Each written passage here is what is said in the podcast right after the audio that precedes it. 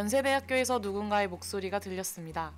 파란 조끼를 입고 마이크를 진 그들은 학내 공간에서 쉽게 만나지 못했던 사람들이었습니다.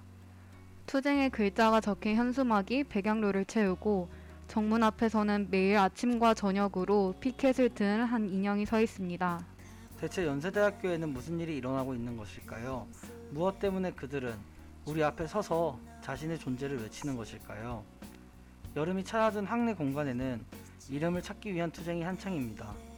연세 인터넷 라디오 방송국이 전하는 연세대학교 세브란스 병원 청소 노동자 노조 파괴 및 한국어 학당 강사 투쟁 특별 기획 방송. DJ 뺨디, 제주, 우비가 끈, 끝없이 되풀이되는 학내 노동 문제를 보도합니다. 6월 5일 토요일 꼬리에 꼬리를 무는 노동 문제와 투쟁 이야기 꼬꼬투 지금 시작합니다. 전부였지 아, 네, 안녕하세요. 연세 인터넷 라디오 방송국 특집 기획 방송 꼬리에 꼬리를 무는 노동 문제와 투쟁 이야기 꼬꼬투에 오신 여러분을 환영합니다.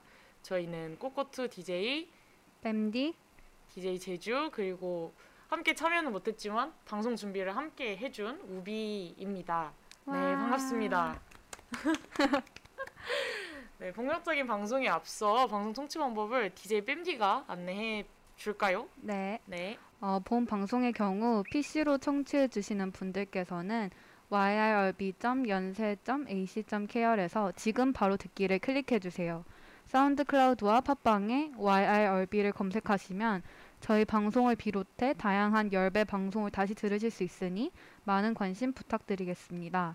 저작권 문제로 다시 듣기에서 제공하지 못하는 음악의 경우 사운드 클라우드에 선곡표를 올려놓겠습니다. 더불어 열분 이번 학 이번 학기 안전하고 즐거운 방송을 위해 마이크를 주기적으로 소독하고 모든 DJ가 마스크를 쓰고 방송을 진행하고 있습니다. 사회적 거리를 지키며 안심하고 들을 수 있는 열비 되기 위해 항상 노력하겠습니다. 네, 반갑습니다. 네. 네, 저희가 뭐 공지를 드리자면 사실 원래 6월 5일 꼬꼬투 방송이 진행이 됐었는데요. 네. 오늘은 6월 5일이 아니고요. 네, 이렇게 저희가 타임어프를 해가지고 네 이렇게 어, 네 돌아왔는데요. 사실 저희가 녹음을 잘못해가지고 앞부분이 1시간 분량 정도가 삭제가 되었습니다. 그래서 뒷부분 녹음이 남아 있어서 이제 앞부분을 이제 다시 재녹음하고 뒷부분을 이어 붙이려고 지금 하고 있고요. 그래서 네. 이제 뒷부분이 약간 뭔가 이질적으로 방송이 넘어가더라고 청취자분들의 너른 마음으로 양해 부탁드리도록 하겠습니다. 네, 참 이거 다시 녹음하려니까 정말 재녹음 같고 아니면 재 재수강하는 것 같고 네, 네. 정말 참 네, 그런데요. 그래도 즐겁게. 방송을 네 해보도록 하겠습니다. 네, 저희 간략한 방송 소개를 하자면 꼬꼬투는 이제 반복되는 연세대학교의 노동 문제를 돌아보고 현재 진행되고 있는 세브란스 청소노동자 노조 파괴 투쟁과 한국어 강사 강, 한국어 학당 강사 투쟁에 대해 보도하고 이야기하는 방송입니다. 네, 우리 DJ 뺨디랑 저랑 네. 이렇게 또 처음 방송을 하게 됐잖아요. 맞아요. 꼬꼬투를 통해서 어떠신가요? 어, 방송에 임하는 아니, 네, 뭐 아니 뭔가 이렇게 네. 이런 사실 엽에서 흔히 만날 수 없었던 어, 그런 맞아요. 주제 방송인데 네. 어떤 계기로 참여하게 되었는지 그런 게좀 음. 궁금하네요. 네, 저는 처음에 여기 참여하게 된 이유가 어, 이렇게 가까운 곳에서 왜 웃으시죠? 약간 주마등처럼 가까운 곳에서 네, 어, 노동 문제가 있음에도 제가 너무 몰랐고 무관심했던 것에 조금 음, 좀 더 알아가고 싶은 마음에 이 방송에 참여하게 됐고 또 이번에 또 소중한 기회로 제주랑 또 우비 그리고 특별 게스트까지 와 계시는데 이렇게 만날 수 있, 있는 게 참 좋은 기회인 것 같아서 참여하게 네. 됐어요. 어, 네, 맞습니다. 사실 그 5월 18일 오전에 두 개의 기자회견이 진행되었는데요. 바로 세브란스 청소 노동자 노조 파괴 투쟁과 한국학당 강사들의 노조 노동 조건 개선 투쟁 선포 기자회견이 있었습니다. 그래서 저는 이제 직접 이 두 기자회견에 참석을 했었는데 네. 이제 이게 하루 동안 오전 9시 그리고 11시였나? 그렇게 이렇게 연달아서 기자회견이 진행이 됐었어요. 그래서 하나는 이제 세브란스 앞에서 진행됐었고 이제 어학당 기자회견은 본 본관 그 총장실 있는 아, 네네. 네 거기서 이제 앞에서 진행을 했었었는데 뭔가 캠퍼스 내에서 이제 두 개의 노동 문제를 가지고 연달아 기자회견이 있, 있으니까 음. 뭔가 더 이 문제에 대한 생각이 많아지고 사실 또 기자회견을 하면 뭔가 사람들의 주목을 받는 게 당연하잖아요. 막 네. 투쟁 선포를 하고 뭔가 선언문을 읽고 이러면 당연히 이목이 집중되기 마련인데 또 캠퍼스가 너무 공허한 거예요. 음, 아침이기도 하고 코로나 상황이어서 학생들이 워낙 없는 상태에서 자신들의 어떤 노동 환경에 대해서 막 이렇게 이야기를 하시는데 뭔가 그 감각이 되게 기이하더라고요. 맞아요. 음. 그래서 정말 이게 코로나라는 것이 아, 그 학내 구성원들에게 어떤 학내의 이슈들을 그, 인지할 수 있는 그런 기회를 너무 차단하고 있다. 되게 접근성이 떨어진다라는 생각이 들어서 네. 뭔가 저희 엽에서 어, 되게 많은 기획들이 있었지만 뭔가 노동이라는 또 문제로 기획을 많이 해본 적은 없는 것 같아서 이런 이슈들이 학내에서 일어나고 있다라는 거를 조금 알리고 보도하는 방송을 진행을 해보고 싶었습니다. 그래서 너무 밴디가 이렇게 같이 해주겠다고 해서 음. 너무 저는 고마웠고 어. 사실 밴디만 두고 도망가고 싶었는데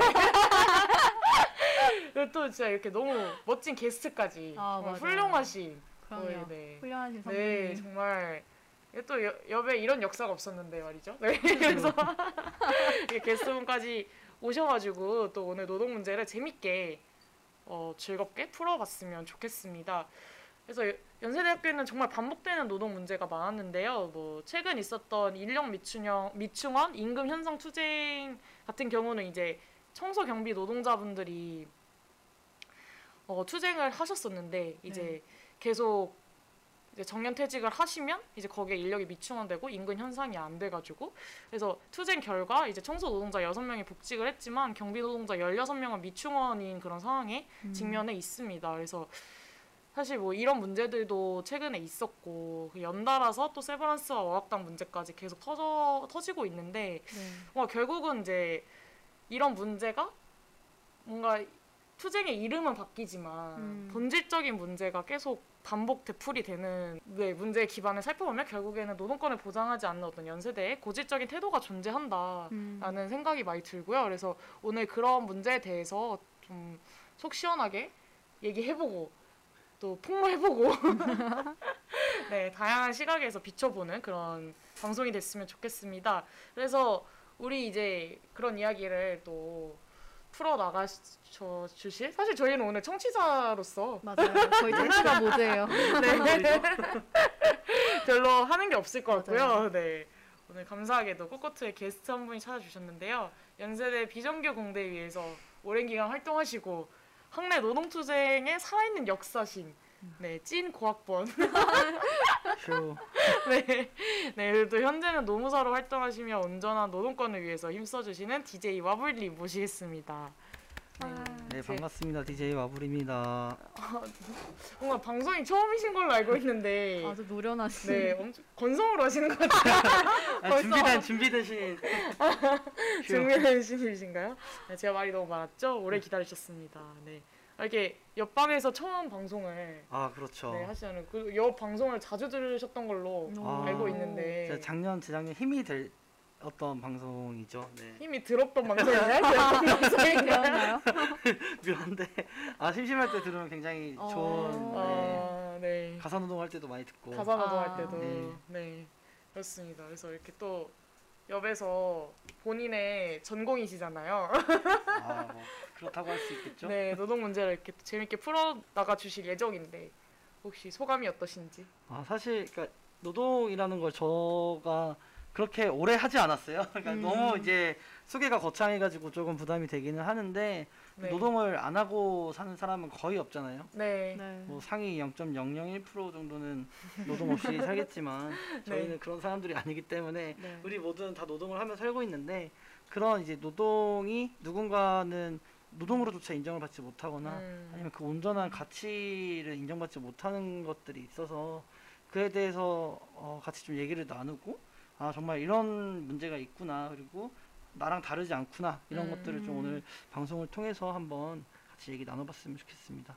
네. 네, 좋습니다. 네, 부담 가지라고 이렇게 거창하게 설명한 것 같고요. 아 그러니까 사- 사실과 너무 많이 달라요. 사실인 것 오랜 같은데. 오랜 기간 활동도 아니고 아 맞다 맞다 아, 오래 네. 기간 그리고 네.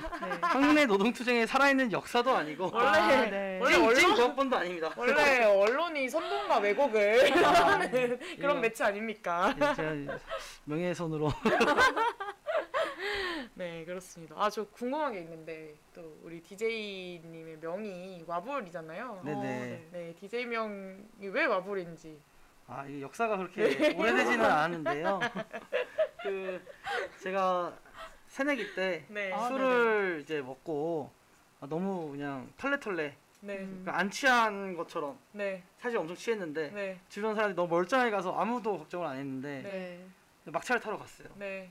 아 근데 막차를 놓친 거예요. 네.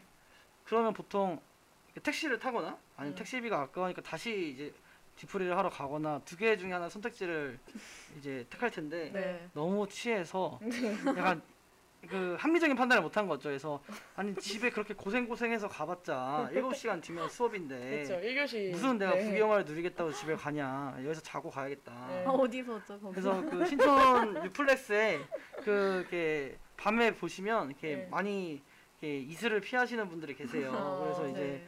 아 이미 그 시간대에도 몇 분 계시길래 네. 저도 그냥 벤치 하나를 차지를 해야겠다 해서 네. 유플렉스 통로 그 뭔지 알죠? 은색 그 철조 아. 철같이 예, 된. 예, 네. 거기서 네. 이제 잠을 청했습니다. 아. 근데 네, 잠을 청했는데 네. 저는 분명히 잘 땐 혼자가 아니었는데 네.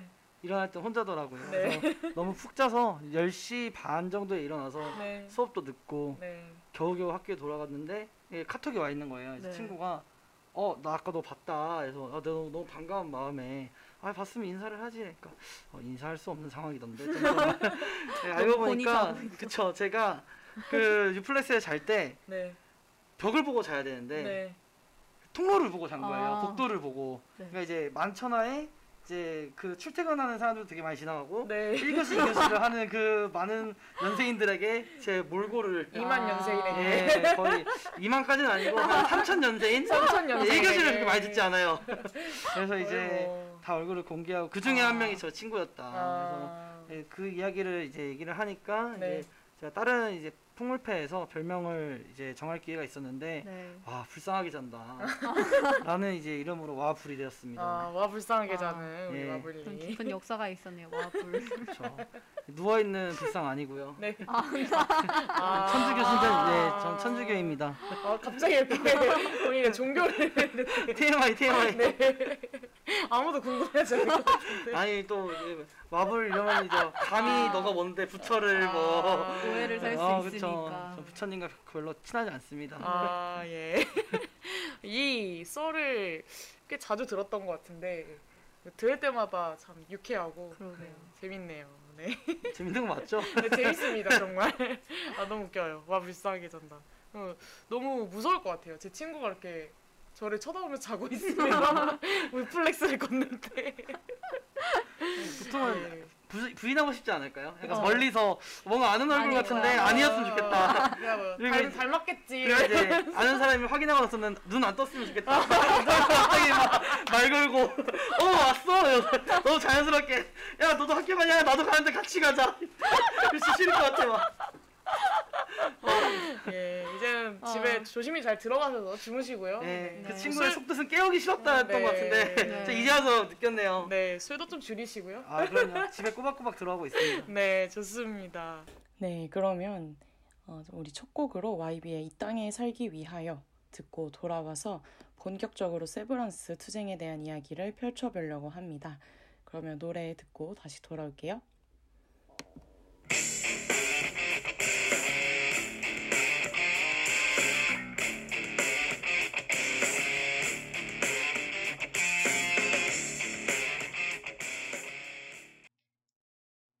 그럼 지금부터 세브란스의 부당 노동행위와 노조 파괴 규탄 투쟁에 대한 이야기를 전하려고 합니다.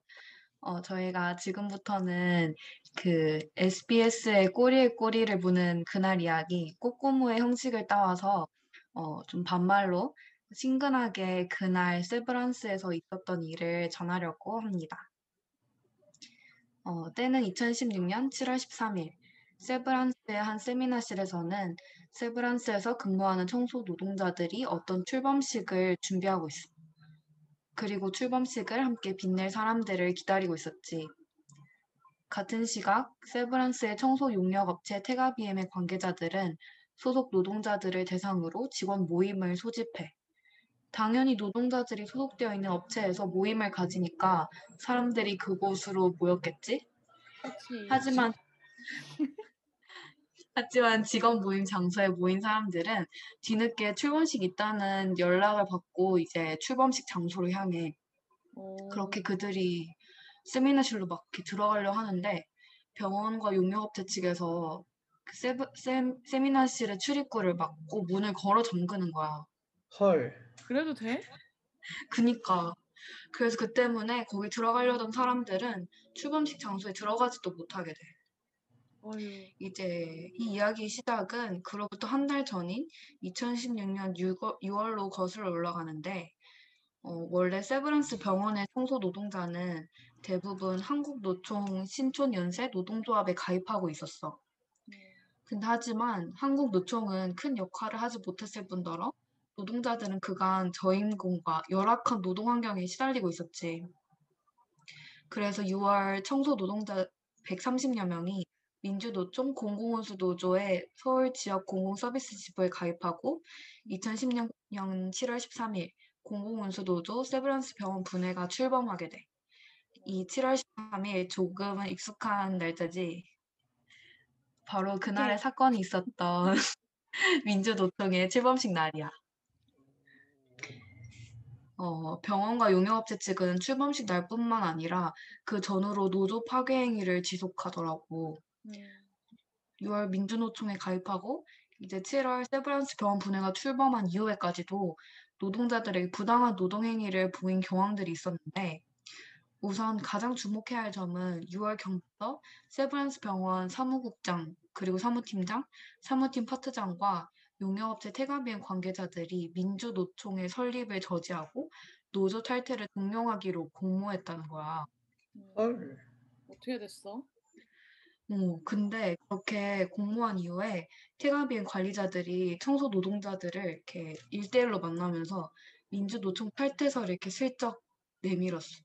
어, 근데 진짜 생각해보면 내가 소속된 용역업체에서 나를 이렇게 개별적으로 만나서 민주노총에 대해 얘기하는데 내가 여기서 어떤 상황을 하냐에 따라 잘못하면 나한테 더 이상 일이 안 맡겨질 수도 있는 거잖아?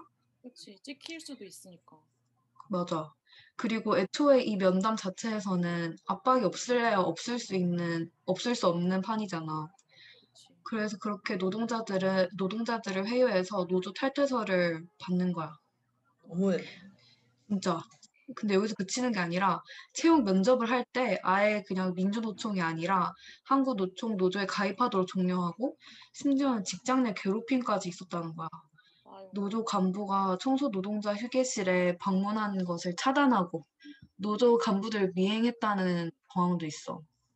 음, 이렇게 구체적인 걸 설명하지 않았는데도 벌써 숨이 턱턱 막히는 것 같지 않니?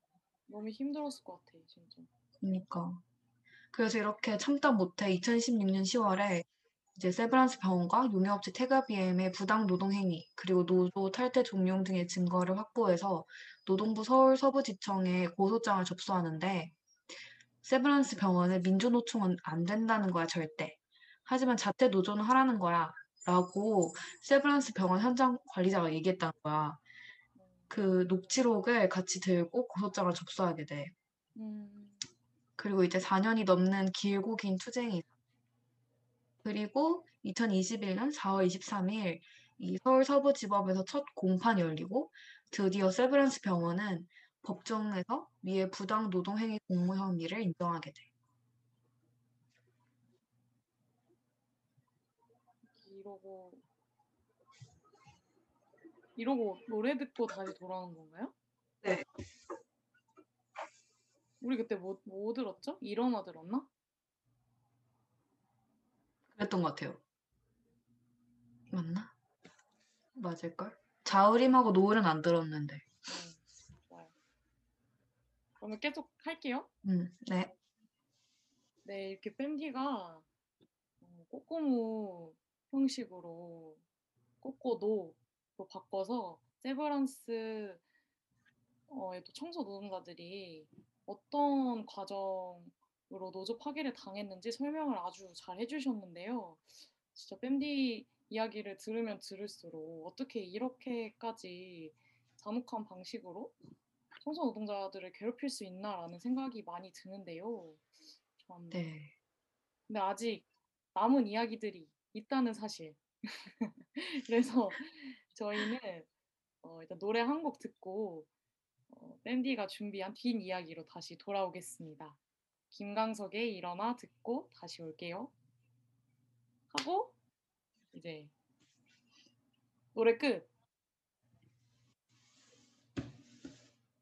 그럼 제가 들어갈까요? 네, 들어와 주세요. 음. 네, 김광석의 일어나를 듣고 다시 돌아왔습니다. 어, 저희가 이제 아까 마지막 이야기에서 어, 혐의를 인정했다라는 얘기까지로 마무리를 했었는데 사실 이렇게 막 길고 긴 이야기가 끝났다라고 마무리가 됐으면 더 좋았을 것 같아요. 그렇죠. 하지만 진짜 네. 또 오늘의 방송이 또 꼬리에 꼬리를 무는 노동 문제와 투쟁 이야기잖아요. 아, 이렇게 또 않는군요. 정말 꼬리에 꼬리를 물었어요. 끝나지 않았네요. 어, 혐의를 인정했는데 네. 어떻게 여기서 더 이야기가 진행될 수 있는지 궁금한데요. 맞아요. 진짜 이렇게 법정에서 아, 잘, 그러니까요. 그 혐의를 인정했는데도 불구하고 뭔가 달라진 게 있어야 되잖아요. 인정을 했으면. 근데 오히려 달라진 것이 없, 없었다는 게 가장 큰 놀라운 점이고요. 네. 네. 그리고 심지어 2017 년에는 연세대 개교 기념식에서 노동자들 그리고 연세대 졸업생 학생들 또 시민들이 이런 부당 노동 행위에 항의했다는 이유로 네. 고소 고발까지 했다고 하네요. 어, 구- 구체적인 사연은 뭐 업무 방해, 명예훼손이었는데 어, 정말 이 사실 근데 부당 노동 환경에 문제를 제기한 노동자들 노동 노동자분들은 되게 오랜 시간 동안 그 병원과 학교 측에 항의하고 또 투쟁을 이어 나갔어야 되는데 네. 정말 그 시간이 그 시간 동안 그거를 계속 하기가 너무 힘드셨을 것 같아요, 정말. 음, 그러니까요. 참, 진짜 너무 긴 시간이 흘렀고, 사실 제가 듣기로는 이렇게 원청이 부당 노동 행위로 이렇게 법원까지 가는 경우가 굉장히 사례가 적대요.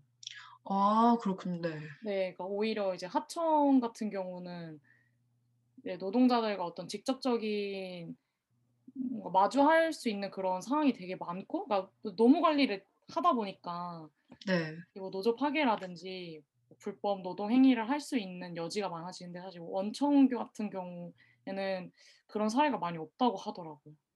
아, 그래서 더 함의하는 바가 큰 것 같고 뭔가 이 문제가 보다 근본적이고 되게 뿌리 박혀 있는 문제다라는 게 더 와닿는 그런 현실인 것 같습니다. 네. 마블은 우리 꼬꼬노 어떻게 들으셨나요? 어, 이게 벌써 5년이라는 시간이 음, 지났는데 아직도 현재 진행형이잖아요. 지금도 맞아요. 네. 끝나지 않았는데 그 5년간의 이야기를 잘 연결해서 얘기해 준 것 같아서 너무 빠져서 들, 듣고 있었네요. 교수님 같이 빠지셨나요? 네, 지금 그러니까- 다시 나오고 있어요. 오디션 프로그램 심사위원 같아요. 어, 진짜. 약간 이승철처럼 심사위원. 이렇게, 이렇게 누워서 어. 아, 웃기네. 정갈하게 하고 네, 어, 네. 맞아요. 진짜 이게 세브란스도 그렇고 사실 한국학당도 그렇고 네, 현재 진행형이라는 점, 와, 와불이 음. 말해줬듯이. 그래서 아직까지도 너무 그런 즉각 즉각 상황이 계속 변하고 있고 그리고 지속되는 투쟁이라는 점에서도 내 마음이 무거워지는 것 같아요. 더 자세히 다루고 더 그 무게를 저희가 고스란히 잘 전달해야 되지 않을까라는 생각도 드는 네, 그런 방송이네요. 갑자기 완불 말을 들으면서 그런 생각이 들었습니다. 음. 네. 그러면 우리 또 뺨디가 와불 와불이 특별하게 이렇게 자리를 빛내주시고 계시잖아요. 그래서 어. 와불만을 위한 맞춤형 코너를 하나 준비했다고 하는데요. 헐. 그냥 그, 그 와불의 그 반응이 옛날에 무한도전에서 음. 하와스인가? 그 혹시 아세요? 무한도전에서 했던 건데 음. 반응을 그냥 헐, 막 대박. 이거 진짜 아. 이거 두 번밖에 꼭그 느낌이 났어요. 쩔어 쩔어. 어 맞아 맞아 그거예요. 아시군요. 저는 모르지만 듣고 나니까 불쾌하네요. 네. 왜 모르죠? 역시 무한도전 안 보셨나요? 네, 저는 뭐 아니, 아 그렇구나. 그런 게 있었는지 잘 몰랐어요. 네. 잘안 네. 봤습니다. 하여튼 간에 네. 예. 저희가 또 근데 이렇게 와- 귀한 게스트 분께서 와주셨는데 이 기회를 놓칠 수가 없겠다는 생각이 들더라고요. 그래서 이 코너명은 와불님께 와불와불 질문 드리는 코너인데요. 어, 제가 처음 첫 번째로 가장 좀 궁금했던 점은 이 병원과 또 용역업체 측에서 뭐 민주노총 탈퇴를 종료하고 한국노총에 가입 하도록 했다는 그런 이야기가 있었는데 이 두 개의 어떤 차이가 있는지가 좀 궁금했습니다. 민주노총과 한국노총 이게 어떤 점에서 차이가 있는 건가요?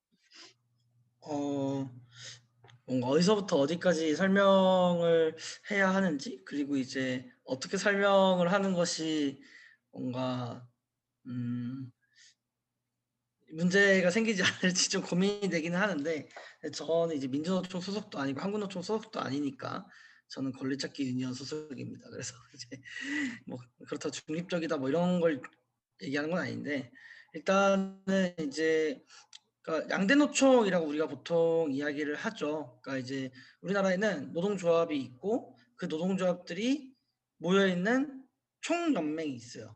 그게 이제 음. 우리가 생각하는 보통 민주노조들이 모여 있는 민주노총. 음. 그러니까 full name으로 뭐 민주노동조합 총연맹인 거고 한국 노동조합들이 모여 있는 한국노총 인 거죠. 근데 뭐 한국 노동조합이라고 모든 한국 노동조합이 있는 건 아니고 이름이 이제 한국 노동조합인 거고 어, 대명사로. 근데 이제 어 그 외에 노동조합도 있죠. 그러니까 어디에도 속해 있지 않는 노동조합도 있고 뭐 국민노총이라는 이제 극- 소수 이 노조도 있는데 사실은 이제 우리가 양대 노총이라고 하는 이유는 그 하나의 노총이 한 100만 정도가 좀 넘어요. 그래서 두 national center를 합치면 200만이 넘고 이제 국민노총 그보다 수가 훨씬 적기 때문에 이제 보통 같이 얘기를 안 하거나 어용성이 좀 짙어서 국민노총 아예 좀 빠지는 경우들이 있어요. 그러니까 이제 어용이라는 말이 좀 나왔는데 어 네. 어용 그러니까 용어 자체는 그런 거잖아요. 그러니까 회사나 국가가 만들어낸 뭐 이런 뜻인 건데 음. 이상하죠. 그러니까 보통 노동자들이 음. 자주적으로 만드는 게 노동조합인 건데 왜냐하면 이제 노동조합의 그 성질이 있어요. 그러니까 법에서도 요구를 하고 실제 이제 판례에서도 요구를 하는 노동조합의 선, 성질이 그러니까 대내적으로는 민주성이 있어야 되고 대외적으로는 자주성이 있어야 돼요. 네. 그러니까 음. 내부적으로 의사결정 구조가 민주적이어야만 하고 음. 그다음에 이제 대외적으로 스스로 만들어져야 되는 거죠. 음. 예를 들어서 음, 민주의 제일 반대가 그 주식 회사 같은 거예요. 그러니까 뭐냐면 어, 네. 협동조합이랑 그 보통 이렇게 노동조합이랑 이렇게 같이 묶어서 설명을 하고 이제 주주 총회를 보통 이렇게 어 비교 대상으로 설명을 하는데, 그러니까 협동조합이나 이제 노동조합은 뭐 이 사람이 뭐 일을 잘하든 못하든 뭐 돈을 많이 냈던 아- 많이 안 냈던 연차가 오래됐던 짧던 그 한 표잖아요. 음, 한 사람이 네. 한 표인데 주주는 아니죠. 주주는 그 사람이 어떠한 것도 요구하지 않고 50.1%만 주식을 갖고 있으면 그 사람이 의사결정할 수 있죠.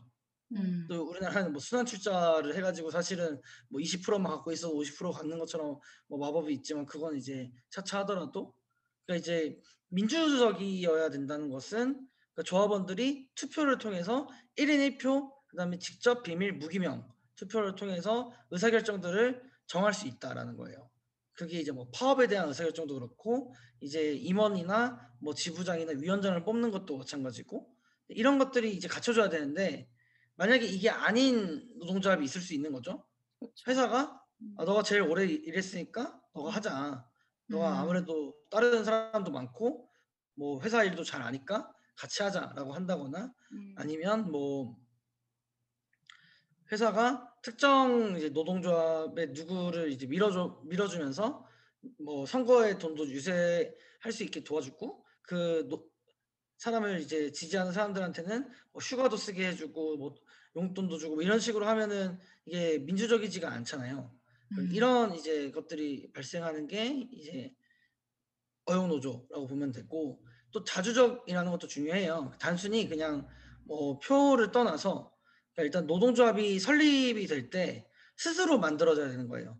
그러니까 아 그래도 우리나라에 이제 지금 복수노조법이 들어왔는데 그 전에는 하나의 기업에 하나의 노조밖에 생기질 못했어요. 음. 음. 그 말인 즉슨 알박기가 가능한 거예요. 그러니까 뭔가 회사 분위기가 심상치 않다. 회사에 음. 막 문제가 많이 생겨서 이제 그 쿠팡 같은 경우 지금 막 문제가 되게 많잖아요. 노동조합이 막 생기려고 하면 어, 지금 방송 시점이 쿠팡 아, 미래를 얘기하는 쿠팡이 원래 원래 원래 문제가 많았고 음, 그, 네, 맞아요. 엄청난 문제가 생길 거예요. 아, 쿠팡이 문제가 괜찮습니다. 원래 아, 말씀하셔도 될 것 같아요. 아, 예, 녹화 방송입니다. 네. 네, 그래서 그 쿠팡이 문제가 많은데 이제 그런 막 노조가 생기려고 하겠죠. 근데 알박기가 음. 가능한 구조였어요. 그러니까 두 명만 마- 만나가지고 야 너 그냥 뭐 쿠팡 노조 만들어 해가지고 만들면 노조 설립 신고가 안 돼요 옛날에는. 음. 아. 그러니까 이- 이런 식으로 만들어진 그런 노조를 어떻게 없애냐? 아 저 노조는 자주적이지 않다. 회사가 만든 노조가 왜 노조냐? 그렇게 해가지고 노조 불인정 소송을 하면 이제 그 노조가 노조를 인정 안 받을 수가 있겠죠. 진짜 자주성이 없다라고 하면 그러니까 이런 네. 식으로 자주성과 민주성을 굉장히 따졌단 말이에요. 근데 이제 그러지 않은 노조가 이제 어용 노조였던 거고 그 어용 노조가 있는 사업장에서 음. 당연히 그런 어용 노조들은 제 일을 안 하겠죠. 그러니까 노동조합이 어떤 일을 해야 되냐라고 하면 당연히 그 사업장이 기본적으로 이제 근로조건, 그러니까 내가 쉴 수 있는 권리, 내가 안전하게 일할 수 있는 권리, 내가 뭐 나의 노동에 대한 정당한 대가를 받을 수 있는 권리, 내가 괴롭힘을 당하지 않을 권리, 뭐 이런 것들이 있을 텐데 이런 것들을 요구하고 같이 싸워 나가야 되는데 그런 걸 안 하는 거죠. 그냥 조합비만 따박따박 받아서 그냥 맛있는 거 먹고 가끔 회식하고 그러려고 노동조합을 만드는 건 아니잖아요. 그거는 개, 개 모임이잖아요. 개 모임. 그래서 음. 그러니까 불만이 되게 쌓이는 거죠. 아니 노동조합이라는 게 우리가 뭐 아무리 불만을 얘기를 해도 하나도 해결 안 되고 뭐 회사랑 얘기한다 그러고 막 술만 얻어먹고 오고 이게 뭐야 해가지고 아 우리가 민주적인 노조를 만들자라는 움직임이 만들어지면 보통 이제 민주 노조가 만들어집니다. 음. 그래서 이제 그런 지금은 복수 노조가 허용이 돼 있기 때문에 어용 노조가 있다 하더라도 이제 민주 노조가 만들어질 수 있는데 근데 여기서 주의할 점은 뭐 그러면은 뭐 민주노총 소속은 다 민주노조고 한국노총 소속은 다 어용 노조냐 그렇게 막 일률적으로 보기는 어려워요. 그러니까 음. 한국노총에서도 좋은 노조가 있을 수 있고 뭐 어. 민주노총에서도 별로 모범적이지 않은 노조가 있을 수 있는 거죠. 어. 그러니까 그거를 일반화할 수는 없지만 근데 경향성은 있습니다. 기본적으로 음. 노선이 민주노총은 대화보다는 투쟁, 타협보다는 이제 항전, 약간 이런 거라면 음. 그렇다고 대화를 안 하는 건 아닌데 한국노총은 최대한 투쟁을 안 할 수 있으면 안 하자. 막 이런 약간 기조가 있어요. 어. 그래서 음. 보통 노사정 협의회나 이제 뭐 경사노위 이런 데 보면 최저임금도 마찬가지고 민주노총은 아 말도 안 되는 안을 이거를 받을 수 없다. 오히려 우리가 이 테이블에 앉아서 교섭을 하거나 대화를 나누는 게 형식상 우리 얘기를 들은 척하는 빌미를 준다. 퇴장을 음. 하는데 한국노총은 아 뭐 그렇게까지는 아니고 내가 최대한 이 자리에서 할 수 있는 설득을 해보겠다 하거나 아니면 아예 정부 파트너십을 맺죠. 옛날에 이제 한나라당이랑 한국노총도 같이 협약식도 했고 어. 그러니까 그런 것들이 기본적으로 가능하다라고 하는 한국노총인 거고 정부 지원금도 받아요. 그럼 이제 아까 뭐 아, 지원금 받으면은 자주성이 깨지는 거 아니냐? 그러니까 그게 실제 운영비의 어느 정도 수준까지 에- 위치냐에 따라서 좀 다를 수 있는 건데 그래서 민주노총 같은 경우는 뭐 돈을 안 받아요. 그막 몇십억 있는데 준다 그래도 안 받고 물론 사람들은 그거 좀 받으면 어떨까 싶긴 한데 막 그러니까 그런 것들이 있는 거죠. 그러니까 한 번 받기 시작하면 나중에 이거에 종속된다는 거예요. 지금 음. 당장은 좋은데 지금 당장은 뭐 사업도 늘어나고 뭐 조합원들에게 같이 혜택도 늘어나고 근데 나중에 그러면은 빌미가 된다. 이 1년에 몇십억씩 주는 거안 주기 시작하면 그게 안 받을 땐 괜찮은데 받다가 안 받은 건 힘들다. 그래서 그래서 그런 이제 노선 차이가 있는데 그러다 보니까 약간 전반적인 경향성이 민주노총이랑은 좀 약간 좀 더 사업, 사업주 입장에서 투쟁적이고 타협자를 하지 않고 계속해서 문제 제기하고 한국노총은 기본적인 근로조건에 대한 교섭은 하지만 그래도 뭔가 이렇게 대화가 통하고 말로 잘 음. 설득하면 설득이 되고 파업자는 안 해주고 막 약간 이런 것들이 있는 거죠. 그래서 사업주 입장에서는 당연히 민주노조보다는 한국노총 소속의 노조나 어용노조를 선호하는 거죠. 음. 어, 그 파업을 하게 되면 여러 가지 불이익이 있는데 사업주 입장에서도 일단 당장의 사업장이 잘 안 돌아가고 네. 급하게 대체 인력을 써야 되는데 또 대체 인력이 이제 불법이에요. 그러니까 파업을 했을 때 그거를 막 무조건적으로 다 대체하는 건 또 이게 안 되거든요. 그러니까 그 이제 조건들이 있는데 이러다 보니까 이제 파업이 무기가 되는 거고 그게 이제 음. 노조는 당연히 할 수 있는 헌법상 권리인 건데 마치 우리나라 사회적으로 아씨 파업 같은 거 해가지고 시민의 불편 막 음. 택배가 묶였다 막 이런 얘기 하잖아요. 근데 네. 어쨌거나 저쨌거나 그런 것들에 대해서 최대한 안 하게끔 하고 싶으니까 자꾸 유도를 하는 거죠. 음. 민주노총이 다수 노조가 되면은 힘이 너무 세지니까 음. 한국노총으로 가라 이런 식으로 유도를 하는 거고 심지어 지금 또 재밌는 건 지금 세브란스는 노조가 세 개예요. 음, 네. 네. 어. 근데 이제 저기서 처음에 130명 이거 민주노조 가입을 했지만 계속해서 이제 노조 파괴 공작으로 19명까지도 줄었었고 어, 지금은 이제 한 다시 40명까지 회복이 되었는데 한국노총이 100명이 훌쩍 넘었었죠. 다 절로 갔으니까. 근데 또 거기가 이제 일- 지금도 1노조는 맞는데 제일 숫자가 많은 또 다른 노조가 있어요. 이름이 무엇인가요?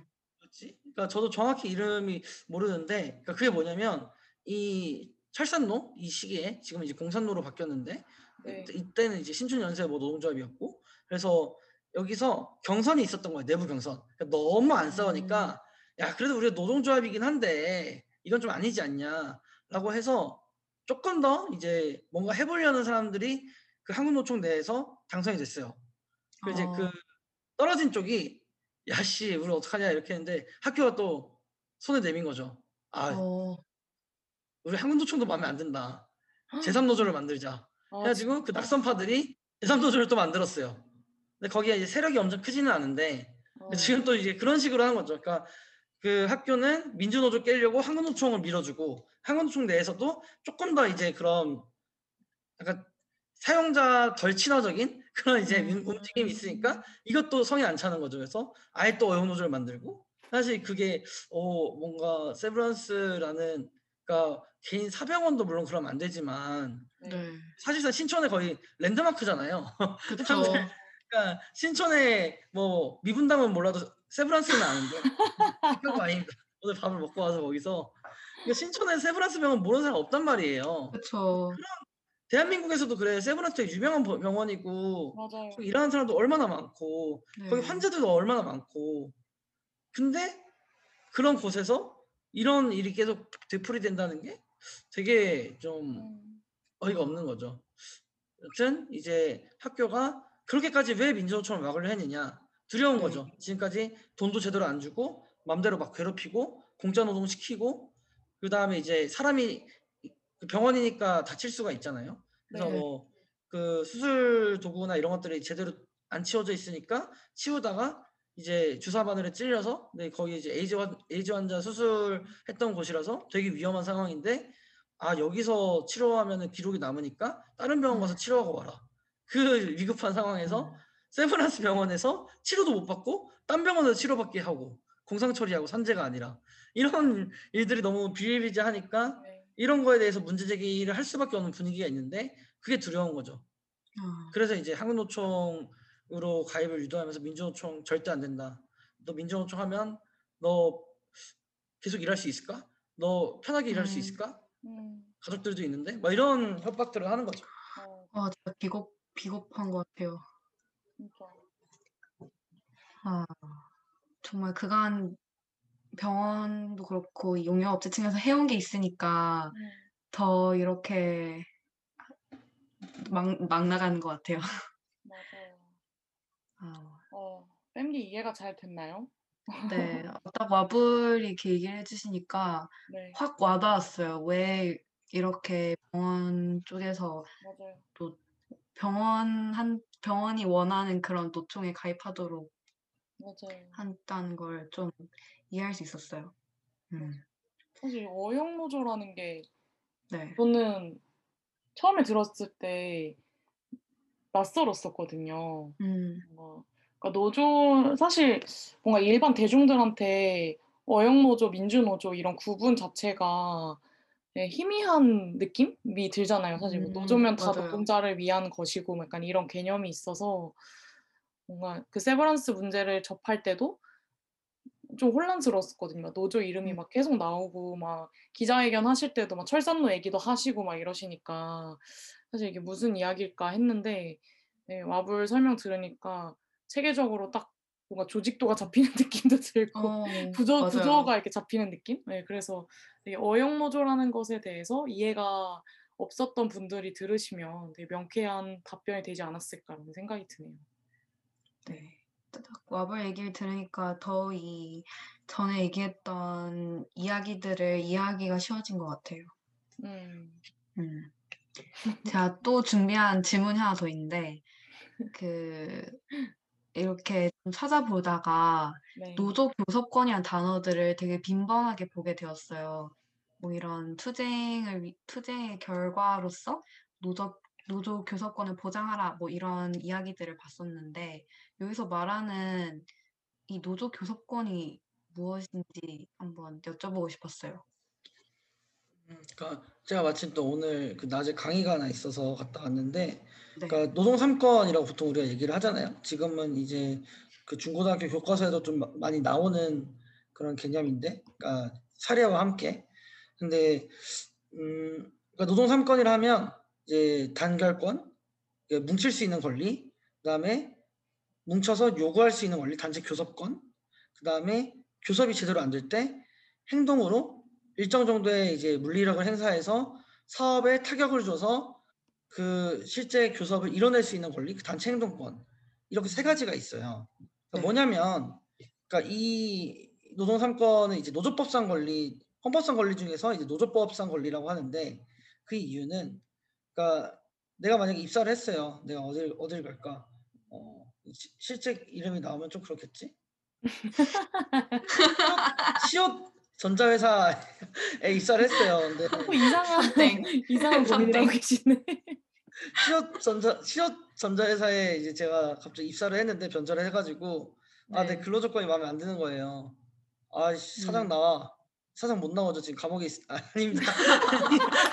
아니 아니 그, 아니 상상이 상상이 그 모 회사예요. 그래서 그냥 아, 차라리 네. 말씀을 하세요 그냥 속 시원하게. 예. 그 삼시옷 전그 네네네네. 이제 입사를 했는데 네. 그래서 이제 그런 거죠. 그 세계의 성을 이제 무너뜨리고 싶다. 내가 음. 아 내가 사장이 되고 싶다. 아 이런 건 아니지만 하여튼 이제 내 근로 조건이나 내 노동 조건 뭐 여러 가지가 마음에 안 든다. 뭐 이래 가지고 얘기를 하고 싶은데 개별 근로자, 개별 노동자가 사실은 이걸 누구한테 얘기할 거냐? 뭐 사장을 만나면 음. 만날 수 있냐? 안 만나 주겠죠. 그럼 내 사수나 뭐 내 부서장을 만나면 해결해 줄 수 있냐? 해결도 안 되고 푸사리만 먹고 음. 욕만 먹겠죠. 그래서 혼자서는 못 해요. 음. 근데 이게 제가 지금은 좀 편하게 얘기를 했지만 생존의 네. 문제인 사람들이 있는 거죠. 그러니까 음. 하- 일주일에 뭐 12시간, 14시간에서 주 70시간 일해서 자, 삶이 흔들리는 사람들 음. 또는 특히 이제 반도체 공장 같은 경우에는 내가 원인도 제대로 모르고 몸이 계속 음. 아프고 음. 그래서 실제로 10년이 지- 지나고 20년이 지나서 몸에 문제가 생겼는데 이 인과관계 입증이 어려워서 제대로 산업재해를 인정조차 받지 못하는 사람들 네. 여러 가지 음. 문제들이 있는데 이걸 내가 혼자 싸우려고 그러면 너무 어렵잖아요. 그쵸. 그래서 조직을 만드는 거고 그게 노동조합에서는 아니 그러니까 이제 일하는 사람들은 노동조합인 거죠. 음. 그 학교에서는 학생회가 될 수도 있고 뭐 동아리가 될 수도 있고 이제 일하는 일터에서는 노동조합이 되는 건데 그게 이제 단결권이고 근데 뭉치면 뭘 해요?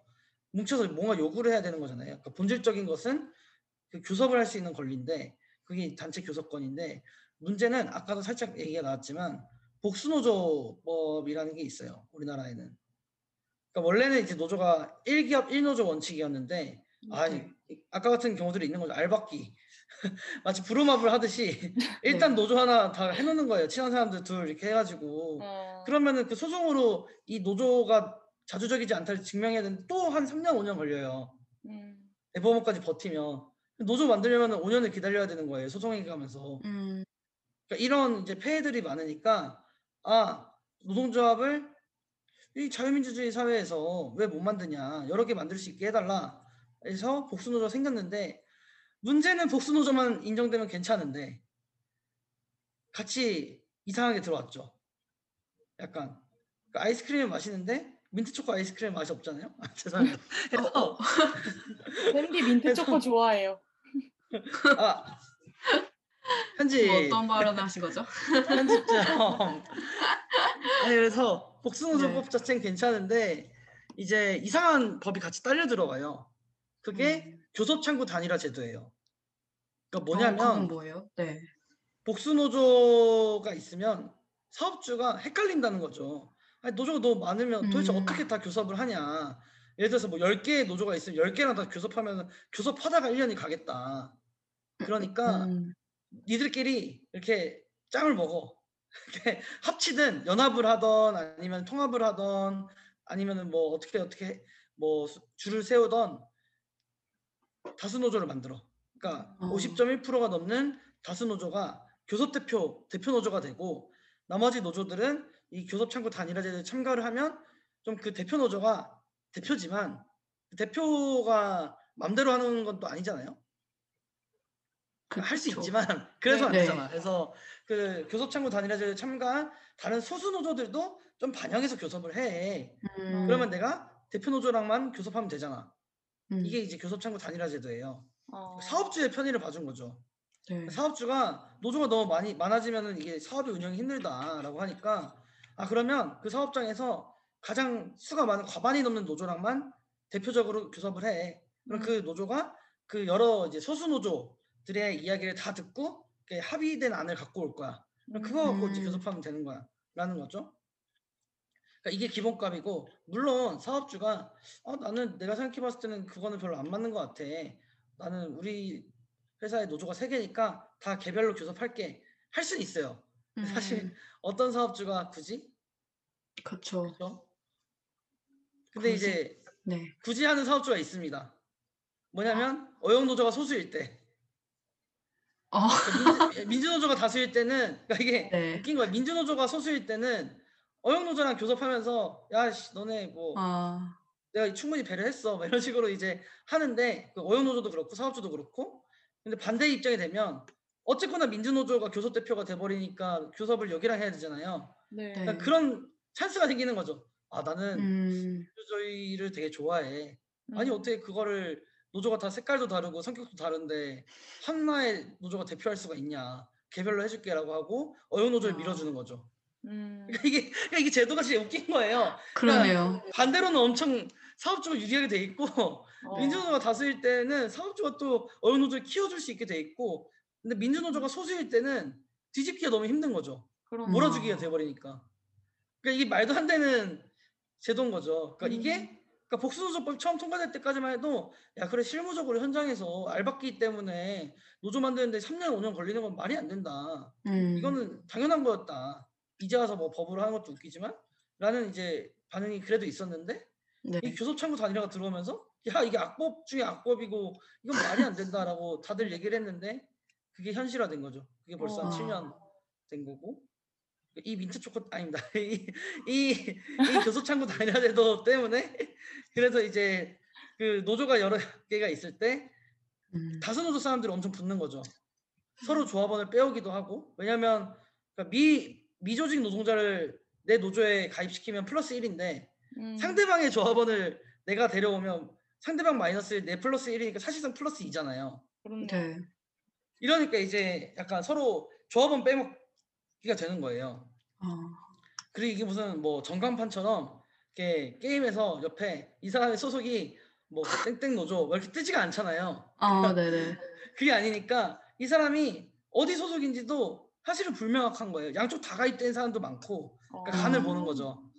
야, 여기 가입돼 있는데 야 여기 여기가 이제 다수노조 될 거야 하면은 근데 일단 어. 안 끼면 약간 좀 나중에 이상해질 것 같잖아요. 일단 발을 거쳐놓을 수도 있고 근데 그 어. 즉각 즉각 어. 판단이 안 되거든요.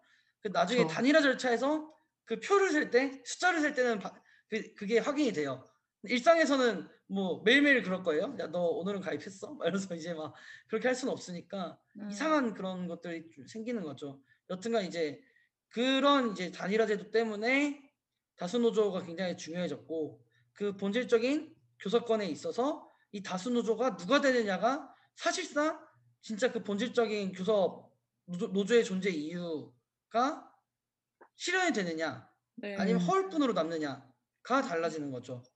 근데 거기에 있어서 이제 민주노총 처음에 이제 130명이 가입을 했다 그랬잖아요. 다수노조가 되니까 화들짝 놀란 거죠. 야 이대로 가다가는 얘네가 이제 다수노조 되면 좀 네. 퍽퍽해진다. 지금 우리 맘대로 해왔는데 바로 플랜 C 뒤집어버려 해가지고 여기 나온 것처럼 뭐 창립대회도 못 가게 하고 바로 회의 음. 들어가고 탈퇴서를 한 사람이 막 몇십 명씩 받아와요. 어, 엄청난 이제 인재죠. 그래서 그러니까 회사 입장에서는 거의 뭐 국국의 영웅이에요. 그 사람 하나로 이제 다수노조가 달라진 어. 거니까 음. 네. 그런 식으로 이제 해서 교섭권을 빼앗아 버린 거죠 사실상. 아, 진짜 교섭권 빼앗는데 엄청 열심, 열심히도 하네요, 정말. 근데 그게 어쩔 수 없어요. 왜냐면 노조에 가입하는 이유가 지금 네. 한국 사회에서 사회적 분위기도 아직은 그렇고 회사도 아 막 칭찬해주지 않잖아요. 막 노조 가입했다고 막 상 주고 막 아 축하합니다 200번째 가입자입니다 이러지 않잖아요. 그러니까 네. 어느 노조 그럴 수도 있는데, 그러니까 네. 노조 가입이란 게 어쨌거나 본인이 일정 정도의 불이익, 잠재적이든 현실적이든 불이익을 감수하고 내 노동 조건을 스스로의 힘으로 바꿔내기 위해서 가입하는 건데, 그걸 바꿔낼 음. 수 있는 교섭이 차단돼 있으면 당연히 힘을 잃으니까 더더욱 다수 노조로 갈 수밖에 없는 거죠. 이 사람이 음. 뭐 나쁜 사람이어서가 아니라 아, 나, 나도 나의 노동 조건을 개선하고 싶은데 우리 노조가 그쵸. 소수 노조면 아무것도 할 수 있는 게 없는데 어떡하냐. 자연스럽게 음. 또 그러니까 적극적 부당노동 행위를 하고 뭐 탈퇴를 종용하지 않아도 한 번 그렇게 길을 잡아놓으면 계속해서 다수노조가 될 수 있는 구조를 만들어 놓는 거죠 어용노조가 음, 그런 게 있습니다. 네. 와불와불 대답을 해주시네요. 정말. 막힘없는 설명. 네. 아 진짜 밥그릇 싸움 이라는 되게 생각이 많이 들기도 하면서 참 이게 사실 뭐, 음, 뭐 노, 노조 만드는 것 자체가 진짜 어떤 사람에게는 뭐 아까도 야 나왔던 얘기 같은데 정말 생존의 문제가 직결되는 거고 사실 내가 어떤 권리를 박탈당해서 그걸 찾기 위해서 하는 거잖아요. 네.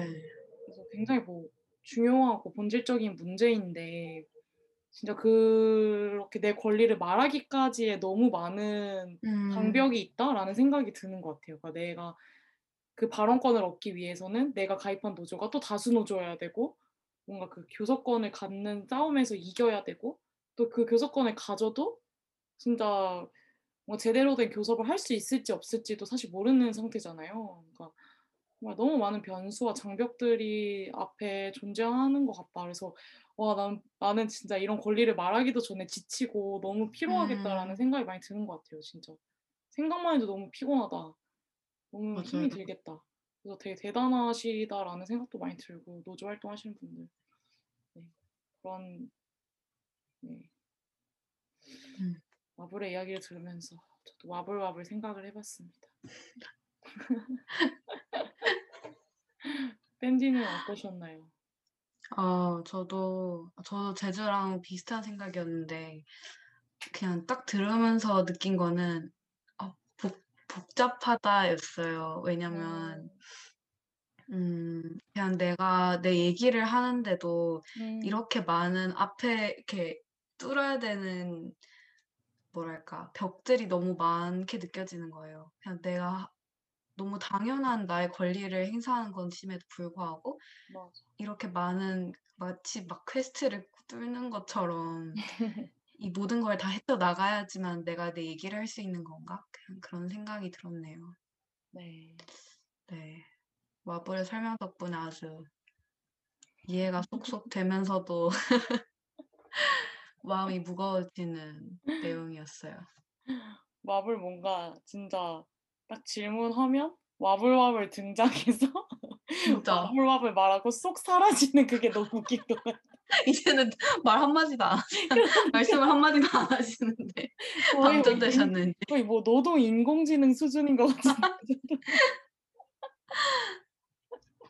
아, 근데 진짜 와볼 얘기를 들은, 들으면서 너무 감탄한 게, 한 네. 번쯤은 그래도 말이 끊길 법도 한데, 정말 막힘없이 그냥 술술술 나오시는 게 얼마나 단련됐는지를 좀 그러니까 느낄 수 있었던 것 같아요.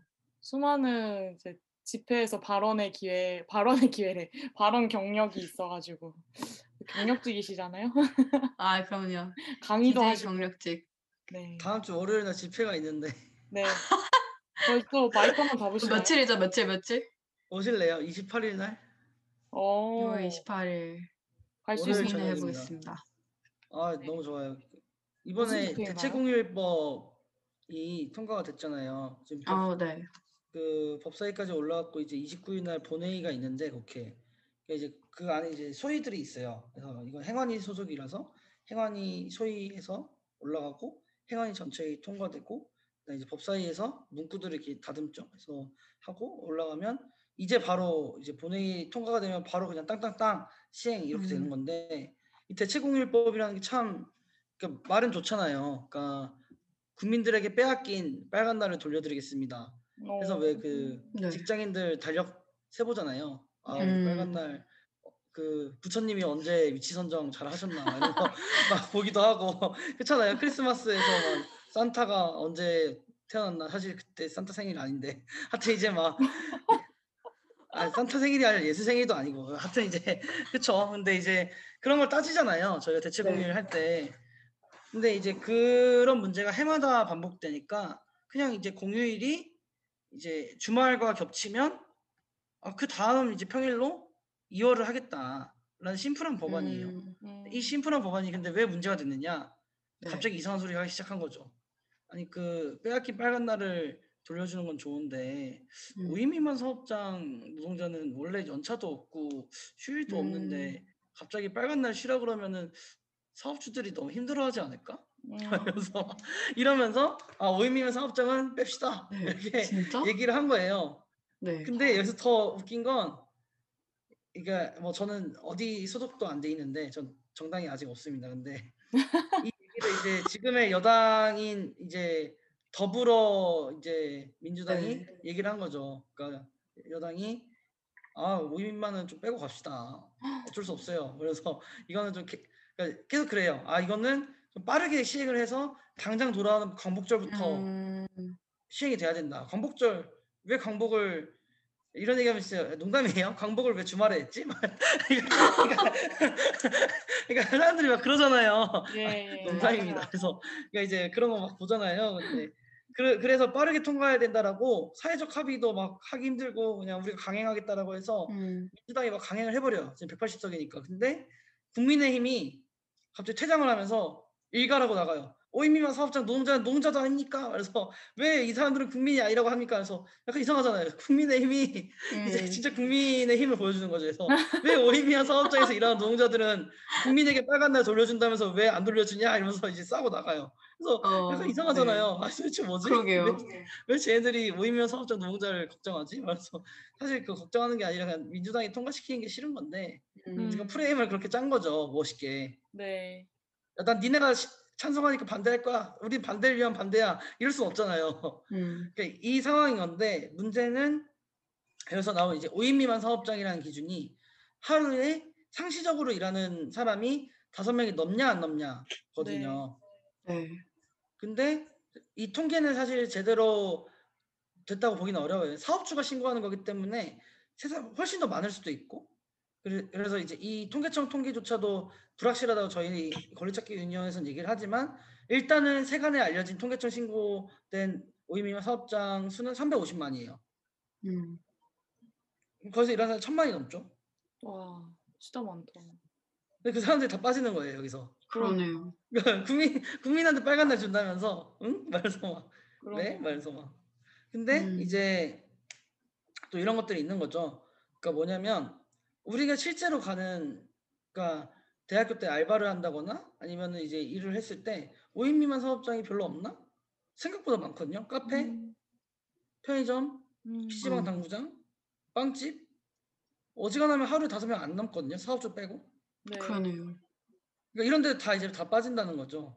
그리고 스타트업, 벤처기업 이런 데도 사업주랑 막 이사랑 보통 이렇게 논아 먹잖아요. 친구랑 같이 이렇게 해서 그리고 실제 일하는 사람들이 다섯 명이지만 이렇게 빼고 나면은 노동자 수는 다섯 명 미만이거든요. 이런 데 다 빠져요.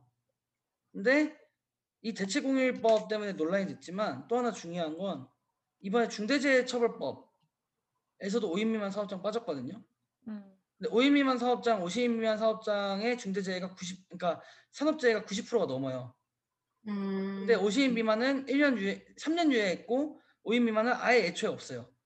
음, 그리고 직장 내 괴롭힘 금지법이랑 이번에 이제 사업주를 처벌할 수 있는 법이 새로 생겼는데 거기도 5인 미만 사업장은 없어요. 5인 미만 어. 사업장은 작으니까 괴롭힘으로부터 도망가기도 어렵고 뭐 회사가 적절히 이제 공간 분리나 이런 거 하기도 어려운데 괴롭히면 그냥 당해야 돼요.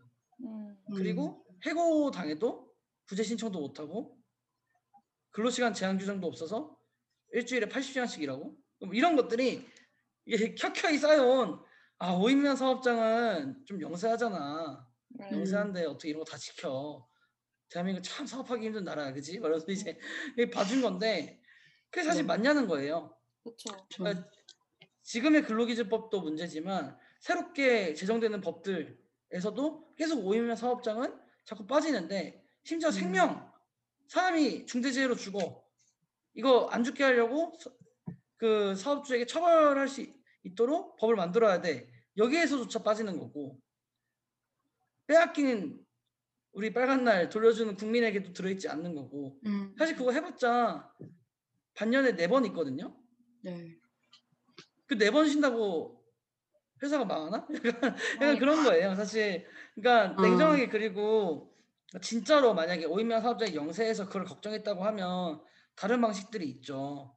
그러니까 예를 들어서. 뭐 그 평균적인 수입을 나눠 가지고 그 달에 문을 열었을 때 얼마 정도의 이제 순이익이 있냐라고 했을 때 뭐 75%든 뭐 80%든 이걸 보존해주고 쉬게 하면 음. 사실 노동자가 쉬면 사업주도 쉬잖아요. 네. 사업주 쉬고 싶겠죠. 그리고 이때 휴가도 좀 가고 음, 사실 그러면 그런 식으로 이제 푼다거나 뭐 연차 휴가를 쓴다면 대체 인력을 뽑아야 되는데 그 이제 증빙을 하면 그 대체 인력 채용 비용을 줌으로써 연차 휴가를 부여할 수 있게 해서 5인미만 사업장에서 일하는 사람이 주말에만 일, 일이 생기는 건 아니잖아요. 뭐 가족이 있는 사람은 이제 가족의 중요한 이제 뭐 입학식이나 아프거나 무슨 중대사가 있을 때 또 쉬어야 되고 내가 몸이 아플 때 쉬어야 되고 그런 거 하나도 없었던 거잖아요 지금은. 음. 10년을 일해도 한 번을 연차를 못 쓰는데. 그러니까 이런 것들을 막아 오이면 사업자 영세하니까 빠져야지 라고 막 하는데 이상한 거죠 그게.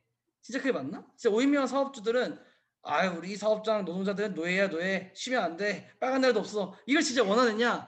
아니라는 음. 거죠. 그러니까 오히려 오이면 사업장 노동 조건이 올라가야 사람들도 여기서 오래 일하고 행복하게 일하고 맞아요. 채용도 잘 되고 그러네요. 사람들이 많이 안 나가니까 교육 훈련도 덜 시켜도 되고 채용 비용도 붙고 숙련도가 올라가니까 뭔가 생산성도 올라가고 사실은 이게 오인면 사업장 보호한다는 건 진짜 누구를 위한 논리인 건지 헷갈리는 음. 거죠.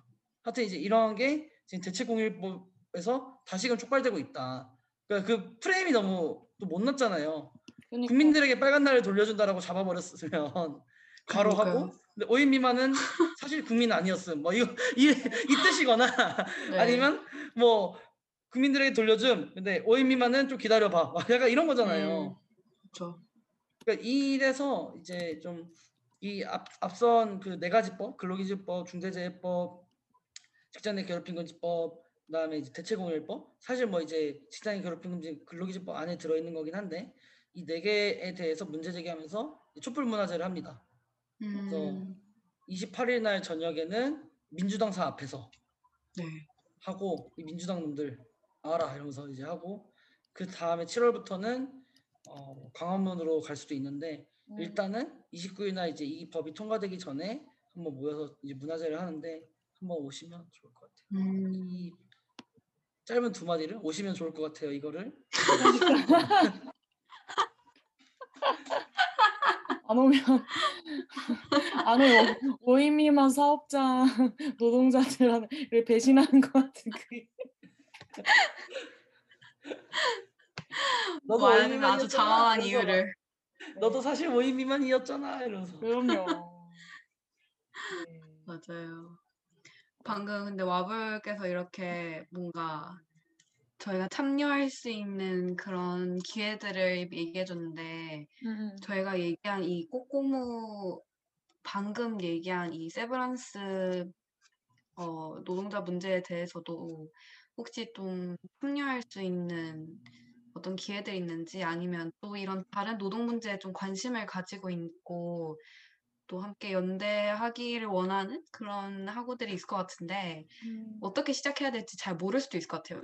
이런 걸 어떻게 하면 더 내가 함께 연대할 수 있지? 그런 생각들을 가진 분들이 계실 것 같은데 우리가 좀 학내에서 같이 이렇게 좀 참여하고 연대할 수 있는 방법들에 대해서 알 수 있을까요, 혹시?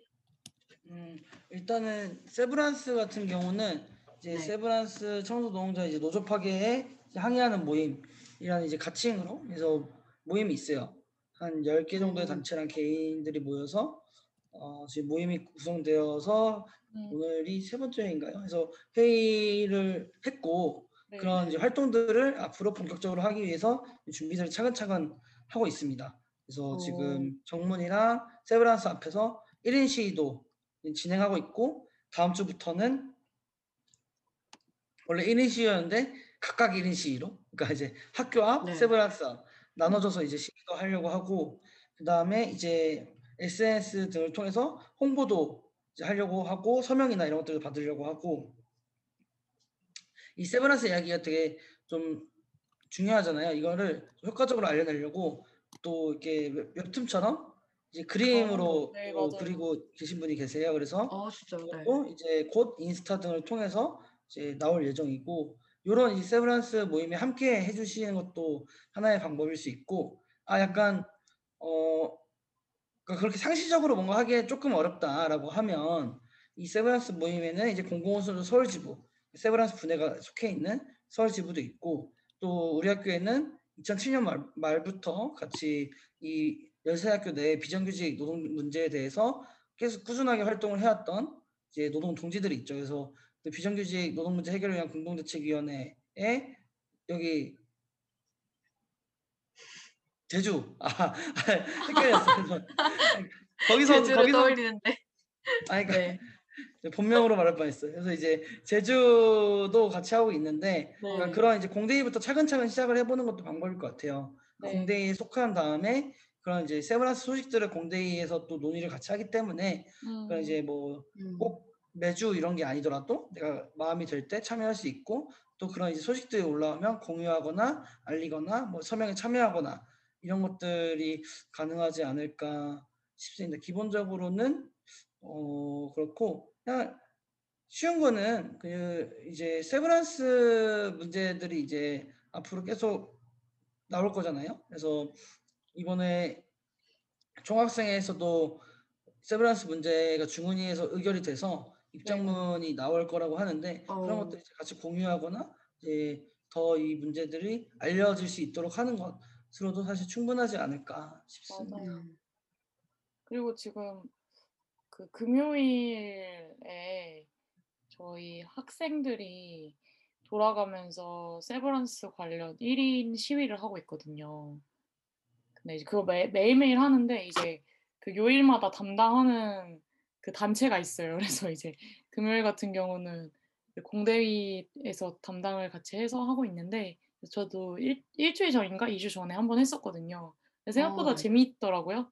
혼자 교문 앞에서 어땠을지 좀 궁금해요. 네. 1인 피켓 시위를 했는데 네 사람들이랑 눈 eye contact도 많이 하고 음. 신호등이 몇 초마다 바뀌나 이런 거 세면서 그 정문 앞 신호등 그래서 되게 재밌는 경험이었어요. 그래서 어. 그것도 사실 언제든지 학우분들이 신청해 주시면 같이 할 수 있거든요. 네, 음, 연대 방법이 되게 멀리 있지 않, 않은 것 같다라는 생각은 항상 하는 것 같아요. 음, 이런 것들을 사실 관심 가질 수 있는 채널들이 이게 어려울 수 있는데 그러니까 연세대 공대위 이제 연세대 비정규직 공대위 이제 페이스북이나 음, 인스타를 통해서 소식들을 보거나 해도 될 것 같고 네, 여의 방송을 보고 있는 이제 시청자분들께서는 노동인 더 노동인 더 트랩을 후속 방송인. 거기서 되게 네, 쉽게 재밌게 이렇게 노동 문제들을 네. 이렇게 풀어나가는 기획들이 있는데 이제 그걸 들어도 좋을 것 같다. 음, 네, 자기 홍보를 해봅니다. 네. 아주 좋습니다. 네. 이렇게. 사실 이렇게 음, 관심을 가지기 시작하는 것부터가 가장 먼저 음, 약간 첫 걸음을 내딛는 것 같은데 또 두 분 얘기를 들어보니까 참 함께 할 수 있는 방법들 함께 하려면 얼마든지 할 수 있을 것 같다는 생각이 드네요. 맞아요. 음. 네, 이렇게 와불과 제주와 얘기해준 방법대로 어, 혹시 관심 이 방송을 듣고 함께 연대할 마음이 생기시는 학우분들 계시다면 두 분의 얘기를 참고해도 좋을 것 같습니다. 네, 또 들으면서 느끼는 거지만 네. 정말 저 나중에도 얘기하겠지만 저희도 나중에 지금도 그렇지만 뭐 졸업하고 언젠가 음. 다들 일을 하게 될 거고 그쵸. 또그 과정에서 어떤 부당한 일들을 당할 수 있는데 너무 그런 교육이 안 된 것 같아요. 저 스스로도 그렇고 내가 그러니까. 그런 일들을 당했을 때 어떻게 해야 되지? 그냥 그런 생각들이 들 것 같아요. 네, 맞아요. 음, 자주 특강 나와주셔서. 그러니까요. 네. 해주세요. 아닙니다. 그러니까요. 아 근데 와불이랑 이제 사전에 네. 이야기를 할때 막 한국어학당 강사분들이랑 세브란스 관련된 이제 투쟁을 이야기할 거다라고 얘기를 하니까 네. 네네. 투쟁 얘기를 하니까 은 어, 와불이 오히려 한국어학당 아. 관련된 투쟁이 권유하다의 어떤 네. 가치랑 더 잘 맞는다라고 얘기를 해주시는 거예요. 네. 그래가지고 뭔가 근데 이제 사실 와불이랑 저희가 함께 할 수 있는 시간이 이제 맞아요. 거의 다 돼가지고 뭔가 어학당 이야기를 저희가 이제 이제 세브란스 이야기는 여기서 이제 마치고 음. 어학당 이야기로 넘어가면 좋을 것 같은데 이제 와불 가기 전에 어학당 관련된 이야기를 더 해보고 그 다음에 저희가 꼬꼬무식으로 또 스테텔리도 해드리고 이야기를 더 확장시켜 보면 되지 않을까라는 생각이 드는데요. 좋습니다. 네, 네. 네, 죄송합니다. 제가 뒤에 일정이 있었어가지고 네, 그 네. 바쁘신 몸이어가지고 아유, 아닙니다. 이렇게 아닙니다. 시간 내주신 것만으로도 그러니까. 아, 사실 진짜 와브한테 묻고 싶은 게 너무 많아요. 그러니까 뭔가 이런 어떤 지식적인 측면보다도 사실 그런 투쟁 음. 현장에서 계속 뭔가 발언도 많이 해, 해오시고 실제로 어떤 당사자분들이랑도 계속 관계도 맺어 오시고 경험이 많으신 분이니까 네. 뭔가 거기서 아, 뭔가 왔던 정말 변화나 어떤 성장이나 음, 어떤 생각이나 뭐 그런 감정들이 참 많으실 것 같아가지고 되게 그런 관련해서 묻고 싶은데 정말 다음에 한번 또 나와주시면 너무 좋을 것 같고. 아, 네, 맞습니다. 네, 네, 감사합니다. 뭐 억당에 대해서 어떻게 생각하시나요? 어떻게 보- 어떻게 보십니까 이 사건? 아, 이게 사실 네. 그러니까 뭐 권리찾기 유니언에는 다 둘 다 맞아요. 사실 그리고 이제 그쵸. 올해 저희가 1월 1일에 노동조합 설립 신고를 하면서 그러니까 네네네. 그 저는 시민단체였는데 네. 내걸었던 게 이제 노동 3권 헌법 33조 실현이다 보니까 네. 세브란스도 잘 맞고 근데 이제 한국어학당 같은 경우는 이제 권리찾기 유니언이 야심차게 준비하고 있는 2학기 사업이 있어요. 어, 어, 네. 거기랑 이제 잘 맞는 부분들이 있고 또 특히 학내에서 이제 학내 이제 학생 노동자들이 느끼기에도 아 이런 부분들이 맞다라고 생각할 수 있는 부분이 있어 그 부분 좀 어, 짚고 제가 이제 퇴장하면 좋을 것 같은데 아 너무 네. 좋습니다. 사실 한국어학당 문제에 이제 여러 네. 가지 문제가 있지만 그중 하나는 그러니까 노동 시간으로 인정되는 노동 시간이 굉장히 적다는 거예요. 그쵸. 그러니까 숨은 노동들이 많다는 건데 음. 그러니까 이 숨은 노동이 사실은 우리랑 다른 얘기가 아닐 수 있는 거죠. 그러니까 음. 아르바이트를 하면 저도 사실 신촌의 모 주점에서 아르바이트를 했지만 네, 10분 일찍 나오고 20분 늦게 퇴근하고 이런 게 있잖아요. 맞아요. 그러니까 사실 그게 보통 아르바이트생의 덕목이라고도 막 하고 또는 음. 강제기도 하죠. 뭐 그쵸. 근데 내가 뭐 7시 출근이라고 7시 딱 가면은 너는 왜 지금 오니? 다들 일하고. 있는데 준비해야지. 바쁜 거 안 보이냐 뭐 이런 거 있잖아요. 근데 사실 근데 그 모 주점은 그래도 퇴근 시간 넘어가는 거 다 12분 단위로 기, 록을 했어요. 아. 그거에 대한 돈을 줬는데 일반적으로는 그러지 않죠. 뭐 그러지 않죠. 밥 한 번 사주고 맞아요. 가는 길에 음료수 먹어 막 이렇게 음료수 던져주고 300원 원가 하는 거. 그래서 똥을 치는 300원 아 300원 못 가구나 이제 알았네. 네.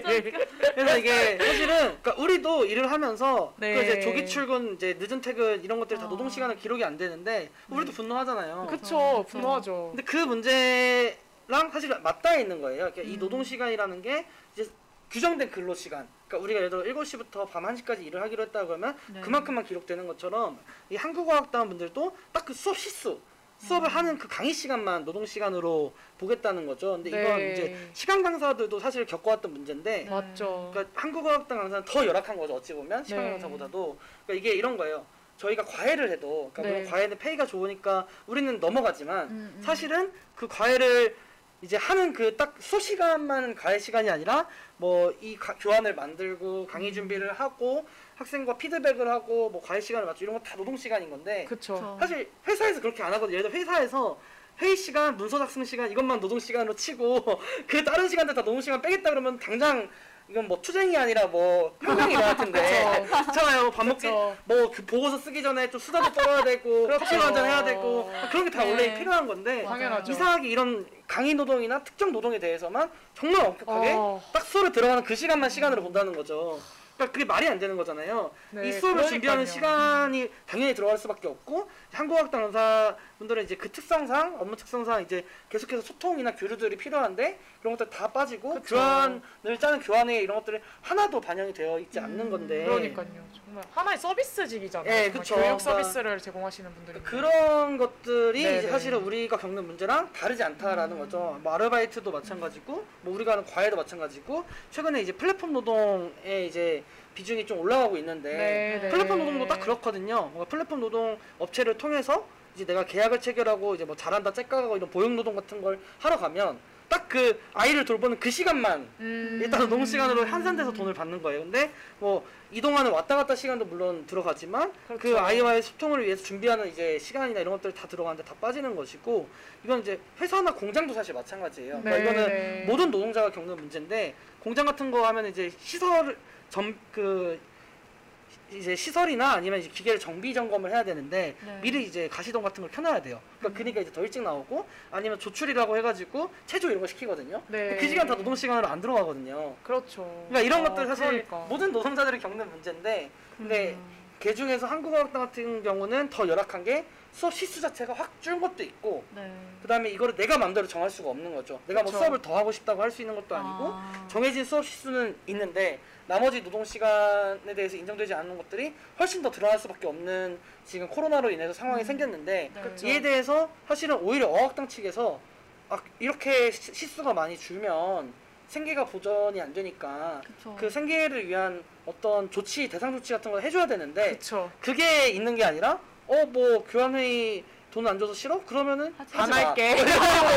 되게 비교육적으로 교육기관에서 그러니까. 그냥 마치 어 왜 이런 걸 따져? 그럼 너네 하지 마. 뭐 이런 아. 식으로 하는 거고 또 네. 하나는 이제 되게 그러니까 경영학과시잖아요. 저도 이제 아, 경영학을 갑자기 그 복수 전공을 했는데 갑자기 이렇게 경밍하우스. 아, 아, 혹시 이거 편집 아, 편집인가요? 저 초학과인데 죄송합니다. 아, 죄송합니다. 저 초학과. 아, 네. 모르는 얘기 안 했는데. 아, 제가 경영학과잖아요. 예. 아, 예. 네. 아, 네. 제가 경영 복수 전공이시잖아요. 네, 경영학을 복수 전공을 했는데 네. 사실 거기서도 인적 자원은 굉장히 중요하다고 그쵸. 봐요. 물론 이제 표현이 약간 인적 자원부터 약간 저는 좀 마음에 걸리지만 네. 그래도 얘기를 해보면 그쵸. 이런 게 코로나 같은 건 특수 상황인 거잖아요. 그러니까 맞아요. 한 1, 2년 뭐까지를 보고 있는 거고 네. 매년 앞으로 이렇게 갈 건 아닌 건데 그랬을 때 오히려 이렇게 근로 조건이 낮아지면은 그 핵심 인력들이 떠날 걸 걱정을 해야 되는 거죠. 당연하죠. 그러니까 그래서 오히려 학교에서 어떻게든 대상 조치를 취하거나 어떻게든 오히려 먼저 얘기를 꺼내서 그러니까요. 이 문제를 풀어서 맞아요. 이 숙련된 노동자들이 다른 곳으로 떠나지 않도록 어떻게든 그. 조치를 취해야 되는데 사업주가 네. 그런 게 전혀 없는 거고 막말로 아 나 이 조건에서 못 하겠다라고 해서 지금 있는 이제 만약 강사들이 어. 단체로 다른 이제 이직을 하거나 직장을 찾았다고 하면 당장 이 한국어학당 운영이 무너질 거예요. 당연하죠. 왜냐면 그 핵심 인력들이 가지고 있는 노하우나 이런 암묵지적 지식 같은 경우는 단기간에 회복이 안 되는 거고 네. 다른 사람은 이제 스카우트 한다고. 그냥 꽂아놓는다고 되는 문제가 아닌데 그 소중함을 전혀 모르는 거죠. 어. 그러니까 왜 이건- 모르는 걸까요? 나 진짜 이거는 노동법적으로도 굉장히 문제가 많지만 경영학적으로도 아. 굉장히 비판받을 소지가 많아요, 사실은. 그렇죠. 그 어떤 유동성이 되게 크다고 생각을 하는 거예요. 그러니까 정말 정말 네. 기 뭔가 부품 끼워 넣듯이 내가 갈아 음. 끼울 수 있는 존재다라고 네, 하는데 정말. 사실 이 연세대 한국어학당의 역사를 만들고 그 그럼요. 양질의 교육을 만들고 23만 명이 넘는 이 학생들을 배출하는 데는 그 사업주가 한 게 아니거든요. 그러니까요. 이 이사장이 하는 게 그러니까 아니고 경영 노하우가 있었던 게 아니라 어, 사실 이 감- 강사들이 어. 속된 말로 이제 꼬라박으면서 열정적으로 아 잠깐만요. 아, 저희 저희 고품격 노동 방송인데 지금. 갈아넣으면서 네. 이제 혼을 불태우면 이제 그러니까요. 한 건데 뭐 열- 이제라도 네. 그거에 대해서 인정하고 그동안 제대로 못해서 정말 아니. 잘못했다. 그러니까. 그래서 지금 일단은 코로나 시기가 앞으로는 뭐 2학기까지는 학생 수가 바로 뭐 증가하지 않을 테니 뭐 네. 이런 것들 뭐 보상 조치나 된- 그런 것들을 할 테니까 조금 네. 같이 이제 이 문제를 해결하자라고. 했어도 그래도 그러게요. 좀 양반이었을 거예요. 그러니까 맞아요. 이게 경영학적 시선이지만 네. 근데 사실 이게 맞거든요. 그러니까 그렇죠. 그렇게 근데. 이제 상식이죠 상식. 어. 이- 이건 이제 경영 다시 이제 돌아와서 노무사로. 네, 사실 이제 노동법적으로는 네. 이게 사실 그 시간의 노동이라고 하는데 사실 시간 외가 아니라 다 노동인 거죠. 그러니까 기본적으로 이 노동 시간 자체를 어떻게 규정하는지 음. 그러니까 굉장히 중요하고 특히 네. 이제 IT 같은 경우도 이제 포괄임금 계약 이런 것들이 이제 계속해서 문제가 네, 되면서 네, 네, 맞아요. 그냥 막 일을 하잖아요. 그 크런치 뭐 이렇게 해가지고 막 바쁠 때는 막 야근도 엄청 하고 하는데 네, 네. 그걸 이제 퉁쳐서 지급을 해버리는데 그러니까 이런 노동 시간에 대한 문제를 우리가 풀지 않으면 그러니까 명목적으로는 우리가 뭐 아, 주 40시간 노동 음. 우리는 이제 과로 사회로 가지 않습니다. 뭐 이런 얘기들을 명목적으로는 하지만 실제로 그보다 훨씬 더 많은 노동 시간이 잡혀 있는데. 그냥 허상인 거죠. 아. 그냥, 하- 그냥 통계적으로 나오는 노동 시간만 적어질 뿐 현실적으로 그 많은 시간을 노동을 하고 있는데 이에 대한 이제 정당한 대가가 없으면 이건 당연히 문제인 것이고 그렇죠. 이거는 뭐 교육을 떠나서 그냥 범죄예요. 그러니까 임금을 아. 체불한 거는 맞아요, 맞아요. 그러니까, 네. 매- 그러니까 미국 같은 경우도 그러니까 미국을 우리가 막 어떻게 생각할지 모르겠지만 심지어 아직 이렇게 쿠션을 중대범죄로 봐요. 횡령이라고. 아. 그쵸. 그러니까 횡령이 타인, 맞아요, 타인의 횡령이죠. 정당한 재산을 뺏은 거잖아요. 내가 안 줌으로써. 네. 근데 우리나라는 굉장히 임금 체불에 대해서 이렇게 약하게 아 뭐 사업하다 보면 할 수도 있고 음. 실수고 고의가 없고 막 이렇게 봐주는데 음. 사실 이 문제는 진짜로 정당한 노동에 대한 대가를 지급하지 않은 것도 맞지만 사실은 본인들도 알고 있다는 거죠. 이 아. 강의를 하는데 들어가는 시간이 강의 시간만 있는 건 아니라는 거는 세상 살고 땅 달고 그 사람 다 알아요. 그 사람 예습도 뉴런까지도 다 알 텐데 유령 유령까지 아는. 너무 뻔한 거를 숨기고 있는 거죠. 그러니까. 지금이라도 당장 이거에 대해서 예, 반성하고 적절한 해결책을 먼저 선제적으로 제시를 해야만 그쵸. 이 문제에 좀 해결이 어, 보이지 않을까 진짜 싶습니다. 근데 정말 이게 정말 꼬리 꼬리는 무는 문제인 것 같은데 네.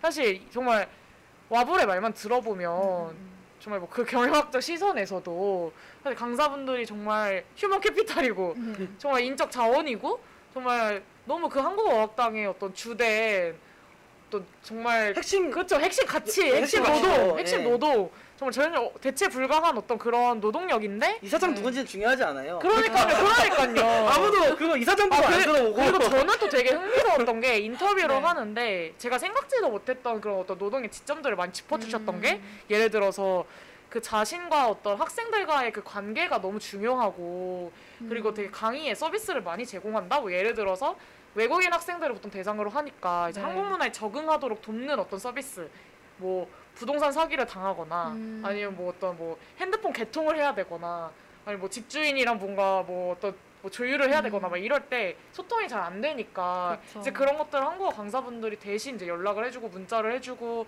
같이 가주고 막 이런 서비스가 있다 그래. 그러니까 서비스라고 하기보다 이제 그분들은 당연히 어떤 음, 음. 선의의 마음으로 학생들을 아끼고 그게 어떤 한국어 강사의 또 역할이라고 생각하시기 때문에 한다고 이제 들었는데 저는 되게 충격적이었거든요. 그러니까 음. 아니 그런 일까지 하시는지 전혀 상상도 못했었고 그리고 정말 내가 어떤 외국어 외국인 학생이어도 네. 강사한테 되게 의지할 수밖에 없는 그런 구조가 되겠다. 그러니까 그렇다 보니까 그때 그 최수근 지부장님이 하셨던 말씀이 되게 자신들이 어떤 제공하는 그런 관계성이 외국인 음. 학생들과의 관계성 그리고 그런 유대 관계가 뭔가 그 외국인 학생들의 재등록률이랑 되게 직결된 문제다라고 해주시면서 우리가 이렇게 자긍심 없이 그러니까 낮은 임금으로 생계가 위협당하면서 일을 하게 되면 당연히 그 서비스의 질도 낮아지고 그러다 보면 정말 기관에서도 한국어학당에서도 제 능력이 낮아지기 때문에 안 좋은 건데 얘네들도 어쨌든 간에 실인. 건데 그거 자체를 모르고 있다라고 얘기를 하셨는데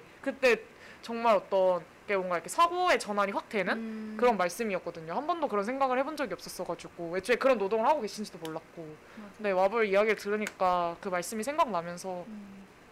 왜 이렇게 바보 같을까 항상 기업들은. 근데 그럼에도 불구하고 그 한국어 강사들의 그 업계 자체가 너무 열악하고 네. 사실 이분들이 그러면 내가 대체 불가한 노동력이다라고 뭔가 갑질을 할 수 있는 어떤 업계 환경이 주어졌다면 예를 들어서 음. 내가 다른 직장을 선택할 수 있고 다른 노동 환경으로 내가 이직을 할 수 있었다면 이분들도 이런 데서 뭔가 이렇게 맞아요. 부당한 환경에서 있지 않으셨을 텐데 그 업계 자체가 정말 열악하기 때문에 또 오는 문제점이 있구나. 저 그리고 이제 관계를 맺는 직업이다 보니까 네. 그쵸. 함부로 또 그게 아 힘든 거죠. 맞아요 맞아요 맞아요 그것도 있는데 있어요 맞아요 그 하- 함부로 학교를 옮기거나 어학당을 옮길 수가 없는 맞아요 거고 아 진짜 근데 그 너무 너무 그런 음. 부분에서 되게 한국학당 강사분들도 정말 특수하다고 그러게요. 느껴지는 것 같아요. 네 와볼 이제 가셔야 되죠. 아 너무 너무 뒤에 저희가 있어가지고 네, 저희가 네. 너무 시간을 많이 뺏어서 너무 너무 너무 감사드리고요. 지금, 지금 댓글이 난리가 났어요. 지금 막아뭐 너무 와. 다채롭다. 방송이 너무 음. 다채롭다. 와블님 다음에 특별 방송으로 노동 교육 해 주시면 안 되나요? 막 이렇게 너무 해주시고 좋아요. 네 쏙쏙 박힌다고 다들 막 이렇게 네. 와블님 나중에 그 저희 방송 계속 들으시면서 댓글로 또 와블님에게 묻고 싶은 질문이 있다면 남겨주시고. 제가 개인적으로 전달하도록 하겠습니다. 아 오늘 와블님 좋습니다. 너무 와주셔서 감사드리고요. 아닙니다. 너무 좋은 네. 기회 주셔서 감사하고요. 다음에 또 기회가 되면 네, 정말 특별 특별 방송으로 찾아뵙도록 하겠습니다. 네, 아 정말, continue. 네, be continue. 오늘 마무리 일정도 잘 하시고 어, 지금 지금 네 어둠의 아. 손길을 보여드리고 싶은데 보이는 라디오로. 네 그러면 저희는 어 와블님 보내드리면서 김광석의 일어나 노래 듣고 다시 돌아와서 한국어학당 본격적으로 또 이야기 해볼게요.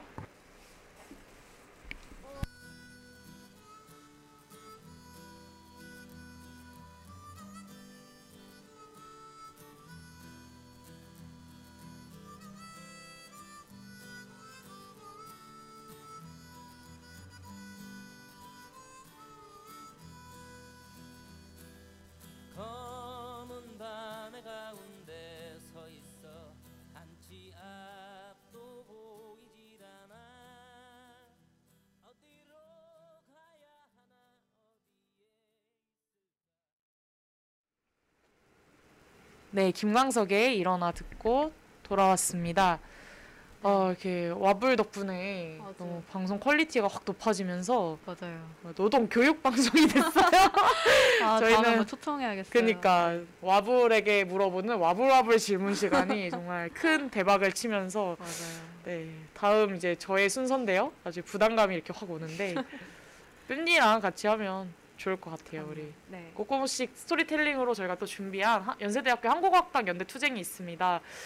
많은 분들이 낯설어 하실 주제라고 저는 생각이 들어요. 음. 정말 정보가 많이 없고 정말 학교에 아무래도 잘 오질 않다 보니까 맞아요. 네, 접근성이 많이 떨어지는데 저희가 또 재밌게 준비를 해봤습니다. 그럼 또 다시 반모로 반말 모드로 돌아가서 반모. 네, 제가 또 친구한테 설명하듯이 한번 이야기를 해볼게요. 네. 네. 다들 연세대학교 한국학당 들어봤어?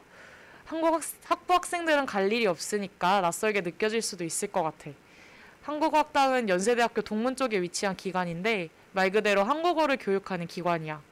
보통 한국으로 유학을 오거나 교환학생을 오는 외국인들이 한국어와 한국 문화를 배우기 위해 가는 곳으로 60년이 넘는 역사를 가졌고 무려 13만 명이 넘는 학생들을 배출했대. 아 근데 연세대 한국어학당은 연세대라는 이름을 걸고 한국어 교육업계 최고 1위라는 타이틀을 유지해 왔어. 갑자기 너무 아, 밴디의 국회의원님이 갑, 갑자기 연기 톤이라고 했는데 네 갑자기 나를 자극하네? 아 너무 웃겨. 아 네, 연기 톤으로 가지 말까요? 그러니까 뺨지가 되게 차분하게 해줘가지고 제가 또 한번 네. 개그 욕심을 아, 개그 욕심 연기 욕심을 한번 부려봤는데 네. 아 어깨 최고 최고 1위라는 타이틀을 유지했는데 뺨지도 네. 연기해 주세요. 네네. 여기 그. 네. 여기 그 멋들어진 이미지 뒤에 가려져 왔던 누군가의 부당한 노동이 있었어. 누구야 누구야? 바로 한국학당의 역사를 만들어온 장본인들인 한국학당 강사들이 목소리를 내기 시작한 거야. 음. 한국학당 강사들은 오랜 기간 견뎌왔던 열악한 노동 환경과 불합리한 노동 조건을 외치며 올해 처음으로 기자회견을 개최하는 등 본격적인 투쟁을 진행하고 있어. 대체 한국학당 강사들에게 무슨 일이 있었던 걸까? 아무래도 더 자세하게 알아보면 좋을 것 같아서 DJ 제주가 사전에 민주노총 연세대 한국학당 지부 최수근 지부장님과 김경미 조합원님이랑 같이 인터뷰를 진행했어. 와 DJ 제주 진짜 멋있다. 오늘 오늘 한국어학당 이야기는 중간중간 지부장님과 조합원님의 생생한 목소리를 들으면서 한번 풀어나가 볼게. 먼저 노조를 만들기 전 한국어 강사들이 어떤 위치에서 노동을 해왔는지 알아볼 필요가 있겠지. 음. 한국어, 한국어 강사들이 지금까지 겪었던 부당 노동 행위를 나열하자면 끝도 없을 거야. 중요한 것만 간추려서 얘기해 볼게. 일단 가장 시급하게 개선되어야 할 문제는 바로 임금 문제야. 강사들은 현재 첫해 2천 아 2만 7천 원의 시급을 받고 있고 20년 이상 경력을 쌓아도 시급이 3만 5천 200원을 그친대. 시급 2만 7천 원이라니 최저 시급보다 훨씬 많은데 무엇이 문제인가 싶지? 코로나 이전에는 학생 수가 많아서 수업 시간이 많이 확보가 됐었대. 그러니까 생계 유지가 가능했던 거지. 그런데 코로나 이후에는 외국 학생이 크게 감소했고 그에 따라 수업 시간도 적어진 거야. 지금은 보통 매주 10시간이 조금 넘게 수업을 하고 계신다는데 그러면 한 해 1,500만 원밖에 못 미치는 임금을 받고 있는 거지. 이렇게 되면 월에는 약 90만 원에서 100만 원 정도가 되는 거야. 이 임금으로 생활할 수 있어? 그러니까 90만 원으로 생활할 수 있어? 임금은 벌써 10년째 동결이 됐고 타 대학의 60%도 못 미친다고 해. 어. 문제는 더 깊이 들어가는데 주휴수당도 미지급되었고 강의외 노동마저 너무 많았다고 해. 음. 우리 와불이 얘기해준 부분이지. 음. 예를 들어 시험 문제는 말하기, 듣기, 읽기, 쓰기 영역을 다 출제해야 하고 그러면 강사들이 듣기 녹음도 하고 말하기도 학생들이랑 1대1로 시험을 봐야 되는 거야. 그러면 수업 준비도 해야 되고 교재까지 또 따로 만들어야 되고 정말 정말 시간이 많이 들겠지. 그리고 매일 수업 준비를 위해 교환 회의라는 것을 하는데 관리자의 압박으로 필수적으로 진행되는 것임에도 불구하고 이 회의에 대한 노동도 그냥 무임금으로 처리했다는 거야. 심지어 학교의 다른 행사에도 불려가서 무임금으로 노동을 해야 했대. 이런 식이니 보통 10시간 강의를 해도 거의 상간직처럼 일을 한다고 봐야 하는 거지. 그러면서 급여는 월 100만 원도 안 되니까. 와. 이게 말이 돼? 계속 일을 하고 있는데도 그러니까. 그 일들이 내 정당한 시간으로 그러니까. 돌아오지 않는 거네. 그러니까 거의 9시부터 어. 6시까지 일을 하는데도 월 90만 원도 못 받, 월 90만 원 정도의 임금을 받는 거니까 정말 말이 안 되는 거지. 학교는 지금 코로나 때문에 수업 시간 확보가 되지 않는다고 어쩔 수 없다고 말하고 있어. 음. 교섭에서 교환회의 등 강의외 노동을 인정해달라고 말하니까 즉흥적으로 그럼 교환회의 하지 마라라고 얘기를 했대. 이게 돼? 교육 그러니까 이게 교육기관에서 할 수 있는 말인가? 아. 교육을 위해 회의와 준비는 당연히 필요하고 이를 노동하는 강사들에게 합당한 급여를 지급하는 것은 너무 상식적인 이야기인데 학교는 교육의 가치 추구는 무슨 무책임한 말만 반복하며 이 문제를 회피하고 있어. 그리고 정말 이상한 점은 수업 시간을 많이 확보한다고 낮은 시급이 정당화되지 않는 거잖아. 그치. 사실 코로나 이전에도 문제가 계속 있어 왔다는 거지. 맞아. 타 학교가 상식적으로 일하면 받는 급여를 예를 들어서 5시간 일할 것을 연세대 한국학 강사들은 훨씬 더 많은 시간 8시간, 9시간을 노동해야지 똑같은 임금을 받을 수 있는 거니까 애초부터 말이 안 되는 거지. 음. 자신들의 명성과 교육을 책임지는 강사들에게 최소한의 임금을 어떻게 보장해 주실 것인가를 고민해야 하는 거 아닌가? 맞아. 여기서 더 이상한 지점이 있지. 교육기관의 본질은 교육 서비스 제공이잖아. 음. 그러면 인건비가 대부분을 차지하는 거잖아. 어. 사실 뭐 재료가 많이 드는 것도 아니고 그치. 어떤 제품을 만드는 것도 아닌데 재정이 어려워지자 인건비를 제일 먼저 감축시키는 거야. 뭐 어디 쓰는 거야? 우리? 그러니까 그러면서 연세대는 어학당이 연세대학교라는 간판을 쓴다는 이유로 오버헤드라는 걸 가져간대. 그러니까 수수료를 떼가는 거야. 와. 너네가 우리 이름을 쓰니까 우리 이름 때문에 이렇게 외국 학생들이 많이 오니까 35%를 떼어간다는 거야. 와. 어학당이 어학당의 수익에서. 그러니까 결국 학생 수가 줄어들면서 오는 경제적 피해를 진지하게 해결하려고 고민조차 하지 않고 강사분들의 노동을 착취하면서 이 문제를 덮어버리려고 하는 거야. 강의회 노동에 대한 인터뷰는 이따 뒤에서 자세하게 들려줄게. 한국어학당 강사분들은 석박사를 마치고 공식 채용으로 어학당에 교육자로 음. 들어온 분들이야. 그런데도 연세대학교에서 교원도 아니고 직원도 아닌 모호한 위치를 가지고 있어. 음. 그래서 노동권을 침해받아도 어디다가 호소해야 할지가 명확하지가 않았대. 그래서 뭔가 노조를 만들기도 되게 어려웠었고 그렇겠다. 한국어학당은 마치 연세대학교와 분리된 기관처럼 보이지만 어학당의 원장이 어학당은 음. 따로 원장이 있거든. 어학당 음. 원장. 근데 연세대 총장이 임명하는 임명직이라는 거야. 어. 그러니까 결국 이게 그러니까 정말 산하 기관처럼 되어 있는데 마치 독립된 기관처럼 계속 이야기를 하고 있다는 것. 그리고 원장의 임기가 심지어 2년이래. 아. 그러다 보니까 어떤 책임감을 가지고 뭔가 장기적인 경영을 하지 못한다는 거지. 그러니까 그런 거를 봤을 때 전혀 연세대학교가 독립적인 기관이 아니라는 거야. 맞아. 결국 한국어학당의 실사용자는 연세대 총장이라는 것이지. 심지어 강사들의 연말정산도 연세대학교 총무처에서 어. 진행을 한다고 해. 그런데도 연세대는 마치 자기 일이 아니라는 듯이 어학당을 대하고 있어. 이런 사측이 불명확한 구조에서 노조는 어려운 점을 정말 많이 겪었다고 하는데 우리 잠시 최승은 지부장님의 인터뷰 한번 듣고 갈까? 좋아. 먼저 어, 최승은 지부장님이 말하는 어떤 노동운동이 사각지대에 놓여 있는 현실 그리고 그에 따른 어려움을 한번 들어볼게. 그 교원 학교 안에 있는 노동자는 보통 그 교원, 직원, 네. 조교 물론 물론 물론 뭐 생업도 있지만 네. 생업을 제외하고는 보통 그쵸. 일한 세 가지 정도인데 저희는 조교는 아- 일단 아니고 네. 교원 아니면 직원이어야 되는데 네.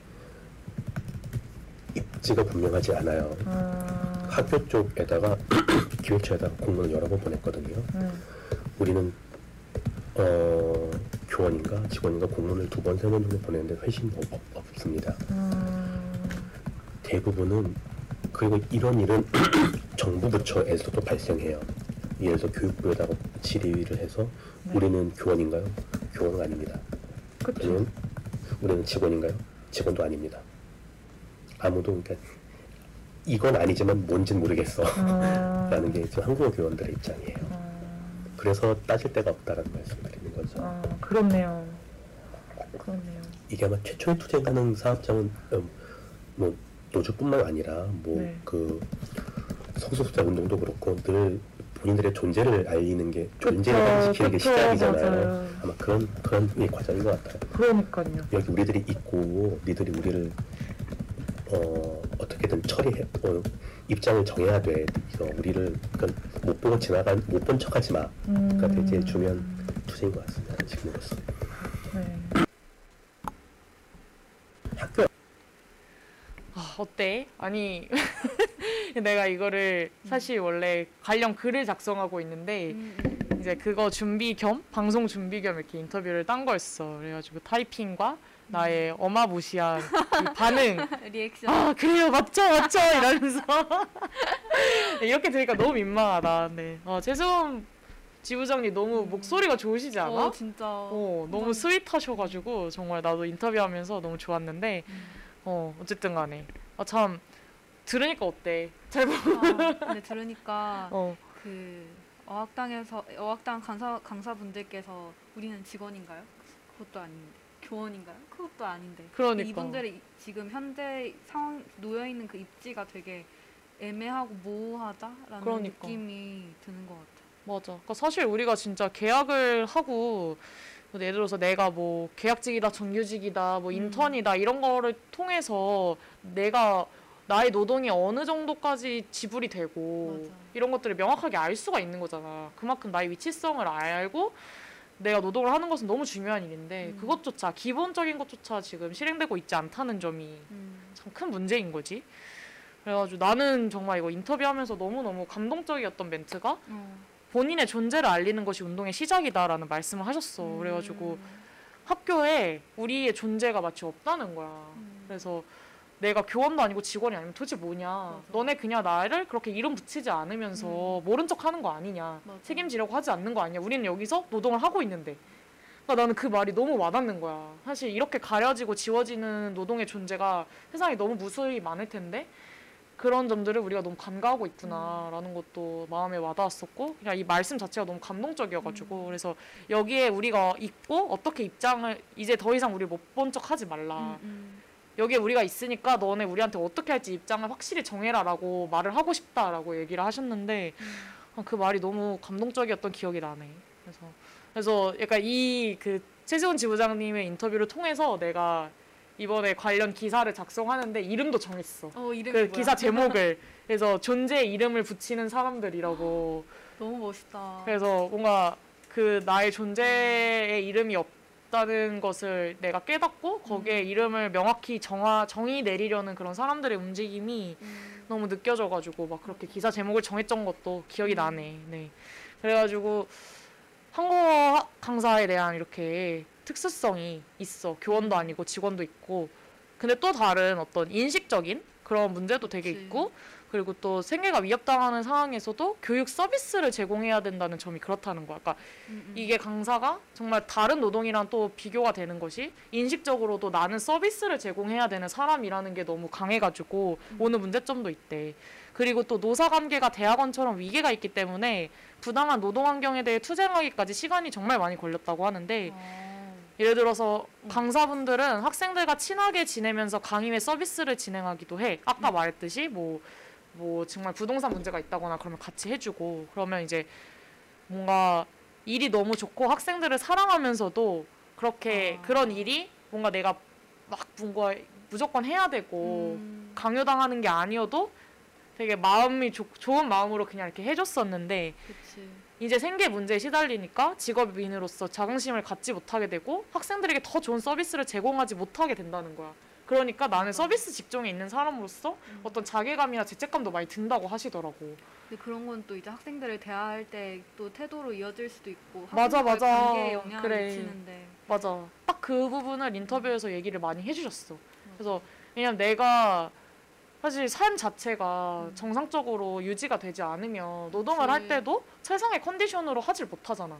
근데 그러다 보니까 수업이 끝나고 나면 항상 마음이 불편하시다는 거야. 아, 내가 더 수업을 잘할 수 있었는데 학생들을 위해서 내가 이 정도 더 할 수 있었는데 그걸 못하게 되는 이런 현실이 너무 뭔가 답답하면서도 내가 또 나의 삶은 너무 힘들고 내 현실이 너무 힘들고 이러다 보니까 그게 어떤 악순환의 구조가 있는 거지. 음. 그래서 참 그런 문제도 있고 참 학교는 진짜 그래서 아까도 와불이랑 얘기를 했던 것 같은데 음. 학생들과 선생님과의 관계가 많은 것을 결정하는 한국 학과인 거지.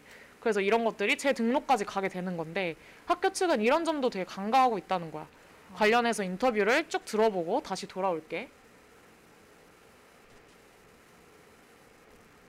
근데 이런 문제가 이제야 가시화 된다는 것 자체가 너무 음, 좀 네, 좀 기이하더라고요. 뭔가 이 정말 막 경력이 30년 이상이 되신 분들도 있다고 들었는데 맞아요. 네.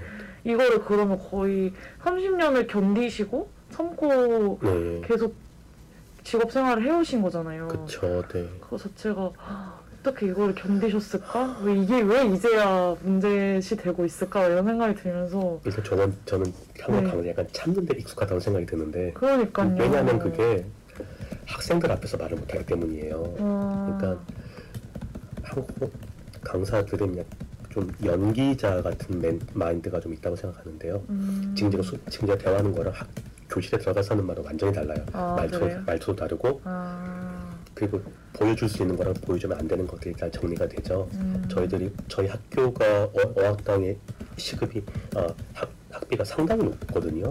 거의 최고 수준이에요. 그렇죠. 170만 원대면 그렇죠. 그런데 그러니까 학생들 당연히 강사들도 돈이 많이 많이 벌 거라고 생각을 해요. 음, 그래, 그래 그러면 선생님들이 거기에 대해서 솔직하게 말을 못 하는 거예요. 아, 어 그런데 뭔가 날마다 똑같은 옷, 똑같은 옷을 입고 나가면 안 되고 뭔가 아, 그런 그런 스트레스가 있죠. 그래서 좀 근데 기본적으로 잘 견딥니다. 네, 전 그런 게 그리고 동시에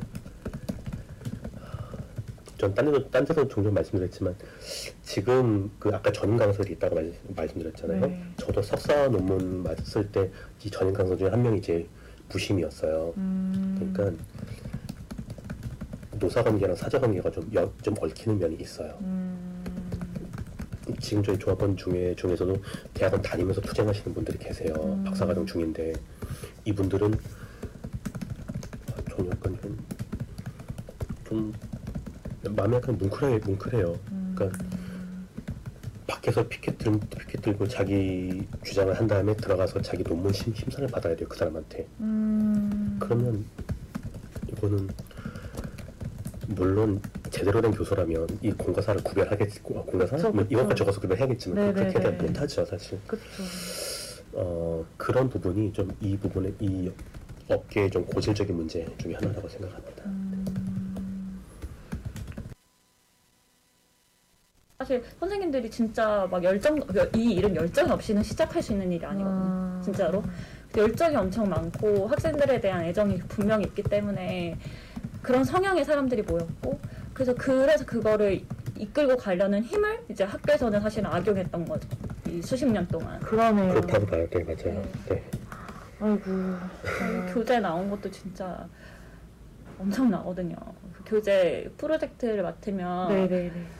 60만 원을 받아요 한 달에.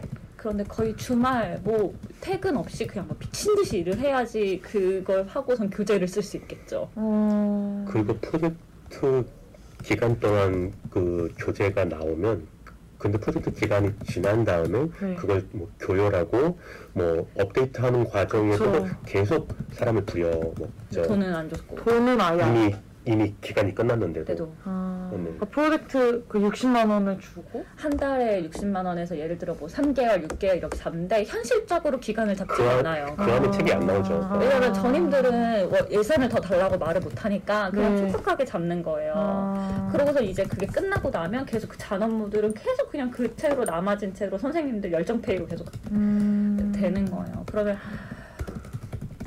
정말 연구가 하고 싶거든요. 저는 어, 연- 언어 연구 교육원이기도 하고 네. 연구 석박사 하신 분들은 연구에 대한 갈망이 다 있어요. 어쨌든 교육을 하면서 연구를 하는 게다 네. 연가되어 있는 거니까. 그런데 무기력해져요. 하고 싶지 않아져요. 음. 음. 도망 다니죠. 근데 학교에서 그 계속 우리한테 내세울 수 있는 건 연대라는 자부심 같은. 그런 얘기, 국내 최고의 어학당이고 그런 얘기를 가지고 이제 설득이 될 만한 바, 막 바보들도 아니고 일하고 거기에 싶어요. 네, 좀 실, 실질적인 뭔가가 있어요. 네, 진짜 있어야 일을. 하고 싶어요. 돈을 받고 내가 좀 먹고 살면서 어, 일을 하고 싶어요. 네. 2019년에 노조에서 설문조사를 했는데 네. 가족이나 친, 가까운 친구가 한국어 교사가 되겠다고 하면 권하겠는가 음. 네. 그리고 동료나 그리고 다른 사람이 와, 그 연, 연시대학교 어학당에서 일하고 싶다고 하면 연세대학교를 권하겠는가 네. 라는 질문이 있었는데 80% 이상이 절대 뭐 음. 그러니까 그 정도인 거죠 지금 우리 그러네요. 환경이 너무 부... 네. 아무도 이 일을 권하고 싶, 이 직장도 권하고 싶지 않아요. 이런 줄 알았으면 일을 하지. 않았겠죠. 아. 저희는 이제 학부 공무과 나오거나 이제 네. 학부에서 연대 나온 선생님들이 이제 한 얘기가 똑같이 연대 나왔는데 이 선택 하나의 잘못으로 음. 이렇게 이렇게 돼버리니까 거기서 오는 자괴감도 엄청 크고 아이고, 네. 맞아요. 그 선생님 한 분은 형제가 똑같이 연대를 나왔는데 엄마가 이제 두 놈 다 똑같은 학교 나왔는데 한 놈은 왜 이렇고 한 놈은 왜 이렇게 잘 벌고 있냐고 이렇게 얘기를 할 때마다 이제 내가 전공 하나 선택 잘못해갖고 아. 진짜 음, 연대 나와서 왜 그러고 사니란 얘기를 들어요. 진짜로. 아. 그 명명 좀 명절날 어른들 만나면 저는 진짜 학생분들이 알았으면 좋겠는 게 저도 학교 다닐 때 네. 네. 되게 돈은 중요하지 않다고 생각했거든요. 네. 어, 내가 하고 싶은 일, 내 열정이 중요하지 돈은 네. 중요하지 않아. 아니야, 되게 중요해. 그런 것들도 분명히 고려를 하면서 살았어야 됐는데 너무 순수했던 거죠. 네. 그- 저- 맞아요. 그리고 이제 나를 가르쳤던 선생님들이 나를 이렇게 대할 거라고 생각을 못했죠. 특히 이거는 음. 석사 나오신 전임 선생님들이 지도 강사를 있는 분들을 내- 내 나를 수업했던 내 선생님이 나를 이렇게 대하고 내가 이렇게 부당한 대우를 받는데 네. 강간하거나 일조하고 있을 거라고 생각을 못했죠. 그러니까 저희는 학생들이 이 사실을 알았으면 좋겠는 거예요. 물론 네. 저희의 그쵸 그쵸. 네, 본인의 일이 진짜로 될 수도 있으니까. 그쵸. 그리고 학생 때 제가 미처 몰랐던 건 네. 열심히 노력하면 좋은 결과가 올 것이다. 네. 예요. 열심히 노력만 하면. 네. 근데 어, 지금 노조 활동하면서 느끼는 건 열심히 노력해도 내 노력을 인정할 권한이 상대방한테 있으면 음. 그거는 내가 무한한 노력을 해야 되는 거고 네. 이런 고리를 끊으려면 투쟁을 해야 되고 예, 스스로 목소리를 내야 하는 것이 근데 우리가 학, 우리가 학교에서는 이런 걸안안 배우는 가르쳐줘. 오히려 자기 목소리 안 내는 법을 가르치죠. 학교에서는 그래서 그런 것들을 좀 학생 때부터 많이 좀 경험을 해야 되는 것 같아요 많이 네. 경험. 내 어떤 노동의 가치는 내가 그럼요, 내가 그럼요. 내가 결정을 해야 되고 그쵸. 남들 내가 열심히 해서 남한테 인정받으려고 하는 건 그쵸. 저는 네, 답이 없다고 봅니다. 저희도 그 항상 그 경계에서 음. 네. 모호했거든요. 이게 부당한 것 같은데 이게 정말 부당한 게 맞는지 음. 그런 상황에서도 어떻게 얘기를 해야 되는지 그건 모든 직장이 마찬가지일 거라고 생각해요. 그래서 최소한 학생들이나 모두 자기가 지켜야 되는 권리가 어, 자기가 그쵸. 가지고 있는 권리가 어디까지인지 알고 그걸 지키기 위해서 어떻게 대응을 해야 되는지는 알고선 취업을 했으면 좋겠어요. 네. 사실 선생님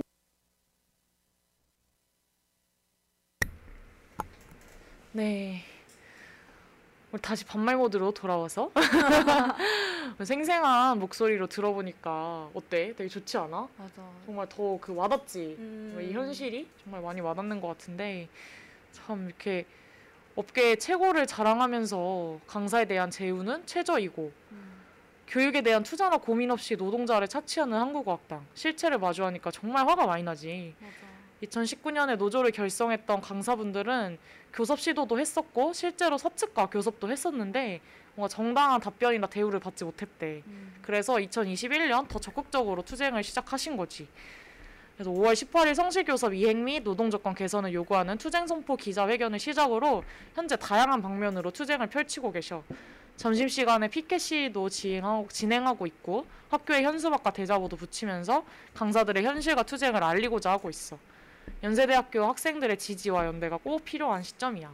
음, 여기까지 저희가 꼬꼬무 스토리 네. 꼬꼬투 꼬꼬투 스토리를 꼬꼬투. 네 진행해봤고요. 저 이제 연기 톤은 끝났으니까. 편하게.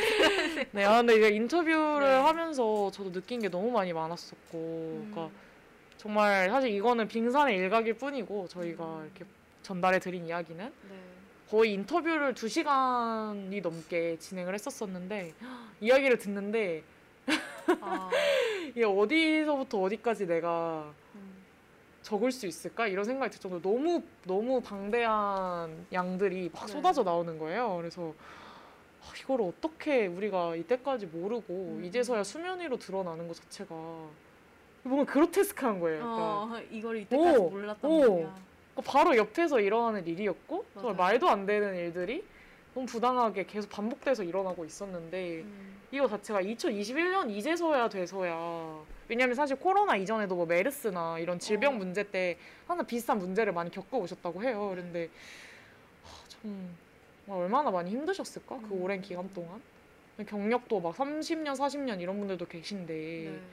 사실 참 이렇게 생계를 위협받으면서까지 이렇게, 음, 음. 참이 직업인으로서 맞아요. 유지가 되었던 것 자체가 참 기이한 측면이 있다라고 생각이 많이 들고요. 뺀지는 어떻게 들으셨나요? 어, 저도 어, 이 분들의 인터뷰를 들으면서 아 정말 이 일을 정말 사랑하시는 분들이 어. 이 자리를 계속 지키고 계신 것 같은데 어 그냥 그 사랑하는 마음만으로는 계속 일을 할 수는 없는 거잖아요. 그거에 생계도 유지해야 되고 네. 삶을 살아야 되고 그리고 또 학생들과의 그런 관계도 맺어야 되는데 아 그 모든 것들에서 너무 지치셨을 것 같다는 생각이 음. 들더라고요. 그리고 지금 이렇게 코로나 상황에서 이제 어, 수업들도 많이 줄어들고 더 열악해지니까 맞아요. 아, 네, 그거를 어떻게 하는 게 좋을까? 음. 예, 그런 생각도 들고 참 많은 것들이 얽혀 있다는 생각도 들고. 네 맞아요. 네. 그렇습니다. 아, 이렇게 인터뷰 함께 해주신 최수근 지주, 지부장님과 김경미 조합원님께 다시 한번 감사의 말씀 드리고요. 네, 참 어, 댓글이 정말 많이 네. 올라왔는데. 어, 다들 연기 톤에 대한 어떤 어, 묘한 반응과 뺨디르 국회로님이 어이가 없네. 교수님도 연봉을 뺏으면 됩니다라고 해주셨는데 아 웃겨. 근데 아. 이 내용이 인터뷰에 들어갔었나? 갑자기 기억이 안 나는데 네네. 정말 이제 그 사제 관계가 얽혀 있다고 음. 했잖아요. 그 어떤 자신들의 관리자나 어떤 이제 위에 그러니까 조직적으로 음. 나보다 상위에 위치한 어떤 분들이 자신이 석사 논문, 박사 논문 받을 때 음. 교수로 뭔가 채점을 해주시고 심사를 보고 이런 분들이 많아가지고 네. 사실 그 비조합원 분들도 그런 분들이 되게 많대요. 그렇게 아. 노사관 아, 노사라는 게래 사제 관계가 얽혀 있기 때문에 내가. 당장 박사 논문을 다음 달에 받, 심사를 받아야 되는데 음. 이게 뭔가 투쟁을 하기에는 나의 어떤 이미지가 걱정이 그쵸. 되고 아, 그래서 이제 그런 부분도 되게 안타깝다고 많이 말씀을 하시더라고요. 그래서 참 이런 것들을 방치하는 구성원들이 뭐 교수도 그렇고 사실 네. 자신들의 제자가 그런 대우를 받고 있는 거를 그쵸. 뭔가 현실을 정말 가까이서 마주하고 있는데도 불구하고 입을 닫는다는 게 저희도 어이가 없고요. 밴디를 국회로님처럼 네. 그리고 꽃꽃투투님이 학교가 할 소리인가 음. 이게 학교냐 그 그래요. 이름의 힘을 누가 만들었는데 라고 해주셨고 그 학생들에게 어학당 선생님은 정말 큰 힘이 되고 의지할 수 있는 존재들일 텐데 그런 분들에게 이런 대우를 하고 있다는 게 화가 나고 속상하고 말도 안 되고 그러네요. 네. 돈은 하나도 안 중요하고 하고 싶은 일을 하는 게 중요하다는 그 마음이 너무 순수했던 거라고 말씀하시면서 한숨을 쉬게 만든 게 너무 화가 나네요. 음. 일한 만큼 대가를 주지 않는 것, 노력을 인정받지 못하는 것들 다 경제적으로 정신적, 정신적으로 너무 스트레스일 것 같아요. 이렇게 가치 있는 인터뷰를 진행하고 맞아요. 나눠주셔서 고마워요. 라고 해주셨습니다. 어, 네. 손님, 이이호님이, 어, 한국학당 강사예요. 저희 이야기 방송해 주셔서 음. 감사해요. 라고 나눠, 댓글 남겨주셨습니다. 아. 어, 영광입니다. 이렇게 진짜요. 함께 해주셔가지고. 아, 또 뺨디르 국회로님이 저희가 연대할 수 있는 방법이 뭐가 있을까요? 라고 해주셨는데, 아, 이거는 저희가 또 이따가 네. 뒤에 소개를 더 해드리려고 합니다. 네. 네. 그러니까 아. 방송을 한, 끝까지 같이 해주시고요. 한국학당에 대한 또 추가적인 이야기를 좀 더 해보자면, 네. 어, 한국학당 그, 또 업계 자체가 되게 음. 신기한 지점이 또 있는 게 일단은 네네. 여고여사가 굉장히 많아요. 아. 그래서 이 지점도 말씀을 해주셨었는데 인터뷰에서 이제 그러다 보니까 더 임금이 보장이 안 된다는 거예요. 예를 들어서 만약에 한국학당 강사들이 90%가 넘게 남자였다. 네. 이랬으면 사실 이러지 못했다는 거죠. 왜냐하면 음. 어떤 그래서 여기서 또 우리가 끌어낼 수 있는 게 어떤 여성 노동의 문제점도 분명히 존재하고 있다. 네. 그래서 아, 와블님이 정말 많은 문제가 얽혀 있다라고 말씀하셨던 것처럼, 그러니까 마치 여성 노동자들은 그냥 남편 있으니까 아. 어, 그냥 너네 용돈벌이 하는 거잖아. 그냥 뭔가 그렇게 뭔가 가사일 하면서 그냥 음, 수업 시간 쉽게, 채우고 음. 쉽게 쉽게 이렇게 생각을 하는 거죠. 그러다 보니까 더 처우가 개선이 안 된 부분도 분명히 있다고 하고 실제로 최수근 지부장님한테 네. 어, 선생님은 남자 선생님이어서 조금 더 시수를 많이 챙겨드리는 거예요라고 어. 관리자가 이야기를 한 적도 있다고 하세요. 그래서 그런 것도 너무너무 충격적이었고 그럼. 저는 사실 네. 그러니까 최근에 이제 여성 노동을 밑반찬 노동이라고 부르는 음. 이제 그런 흐름이 있는데 네. 그러니까 밑반찬처럼 있어도 그만 없어도 그만이라는 거예요. 근데 네. 사실은 정말 필수적인 노동인데 예를 들어서 뭐 그쵸. 청소 노동이 그렇고 가사 노동이 그렇고 그런 것처럼 사실 그리고 요즘 세상에 그런 인식으로 어떤 여성은 임금을 적게 받아도 되고 남편이 있으니까 그만이고라고 생각하는 것 자체가 얼마나 그쵸. 말이 안 되고 네. 몇 불상식한 그러니까요. 사실 그쵸 결혼 안 하신 여 강사분들은 정말 많으실 테고 네. 그런데 그런 어떤 또 되게 뭔가 기이하고 뒤틀린 지점이 있다는 것 음. 그리고 또 위험한 상황에 노출되어도 공식적인 보호가 없다는 거예요. 예를 어, 들어서 네네. 외국인 학생을 마주하다 보면 뭔가 스토킹을 당할 수도 있고 네. 왜냐면 관계가 되게 밀접하게 맺어지다 보니까 그리고 어떤 또 그때 김경미 조합원님이 말씀해 주셨던 것 중에 하나가 한 학생이 네. 칼을 들고 어머, 수업 네네. 시간에 와서 이제 약간 위협 같은 걸 하고 그러셨대요. 아. 그래서 이제 뭐 예를 들어서 임신 중인 이제 강사분들이나 이런 분들은 정말 많이 놀라셨고. 근데 사실 그것도 되게 정신적 피해이고 네. 어떻게 보면 산업재해에 되게 네네. 가까운 그런 건데 이제 그런 보상이나 어떤 그런 노- 아. 뭔가 폭력에 노출되었을 때 뭔가 아. 노동자들을 보호해주는 어떤 조치가 하나도 마련되어 있지 않다는 점 그런 것도 저는 너무너무 화가 나더라고요. 그래서 어. 뭔가 뭐 진짜 성적 대상화가 많이 되기도 하고 그래서 뭐 치- 짧은 치마나 이런 것도 절대 못 입고 이런 것들도 분명히 존재하는데 정말 마치 다 강사들이 해결해야 될 일처럼 이걸 다 떠넘기는 것 자체가 아, 참 이 어학당에 얼마나 강사들의 환경에 투자하지 않고 네. 고민하지 않는지를 잘 보여주는 현실인 아. 것 같고요. 그래서 참 직업 만족도가 높고 정말 학생들을 많이 사랑하시지만 또 네. 기억에 남는 게 최수근 지부장님이 이제 한국어 강사분들의 또 특이한 점이 항상 학생들에 대한 이야기를 하신대요. 뭐 쉬는 시간이나 밥 먹는 시간이나 아, 네. 그리고 되게 그 교육을 가르치는 거다 보니까 되게 피드백이 금방금방 오고 네. 변화가 보인다는 거예요. 예를 들어서 식당에서 밥을 혼자서 시켜 먹지 못했던 학생이 나한테 한국어를 배우고 혼자 밥을 시켜 먹을 수 있게 되고 은행에서 뭔가 일 처리를 못하던 학생이 나한테 문화를 배우고 음. 이거를 뭔가 혼자 스스로 무언가를 음. 은행에서 내 일을 볼 수 있게 되고 이런 것들을 보면서 너무 뿌듯하고 그렇겠네요. 성취감이 되게 크다고 하시더라고요. 그래서 그런데도 생계로 인해서 스트레스와 우울증이 많이 어. 심하시고 그 간극에서 항상 갈팡질팡 하시는 그런 네. 모습. 그래서 그만두지도 못하고. 음, 이 일이 그러니까, 진짜 네, 보람이 있고 네, 네. 좋지만 또 다- 나의 생계에는 그러니까요. 네, 맞아요.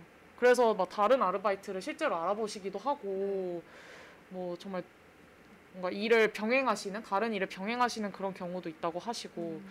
그리고 네. 또 다른 강사분들이랑 다르게 같은 그러니까 예를 들어서 저희 학교 시간 강사 학부에서 시간 강사를 하시는 분들은 교통비도 지급이 되고 식비도 지급이 되는데 음. 어학당 분들은 그런 것들도 지급이 하나도 안 된다고 하시고 또또 되게 웃겼던 게.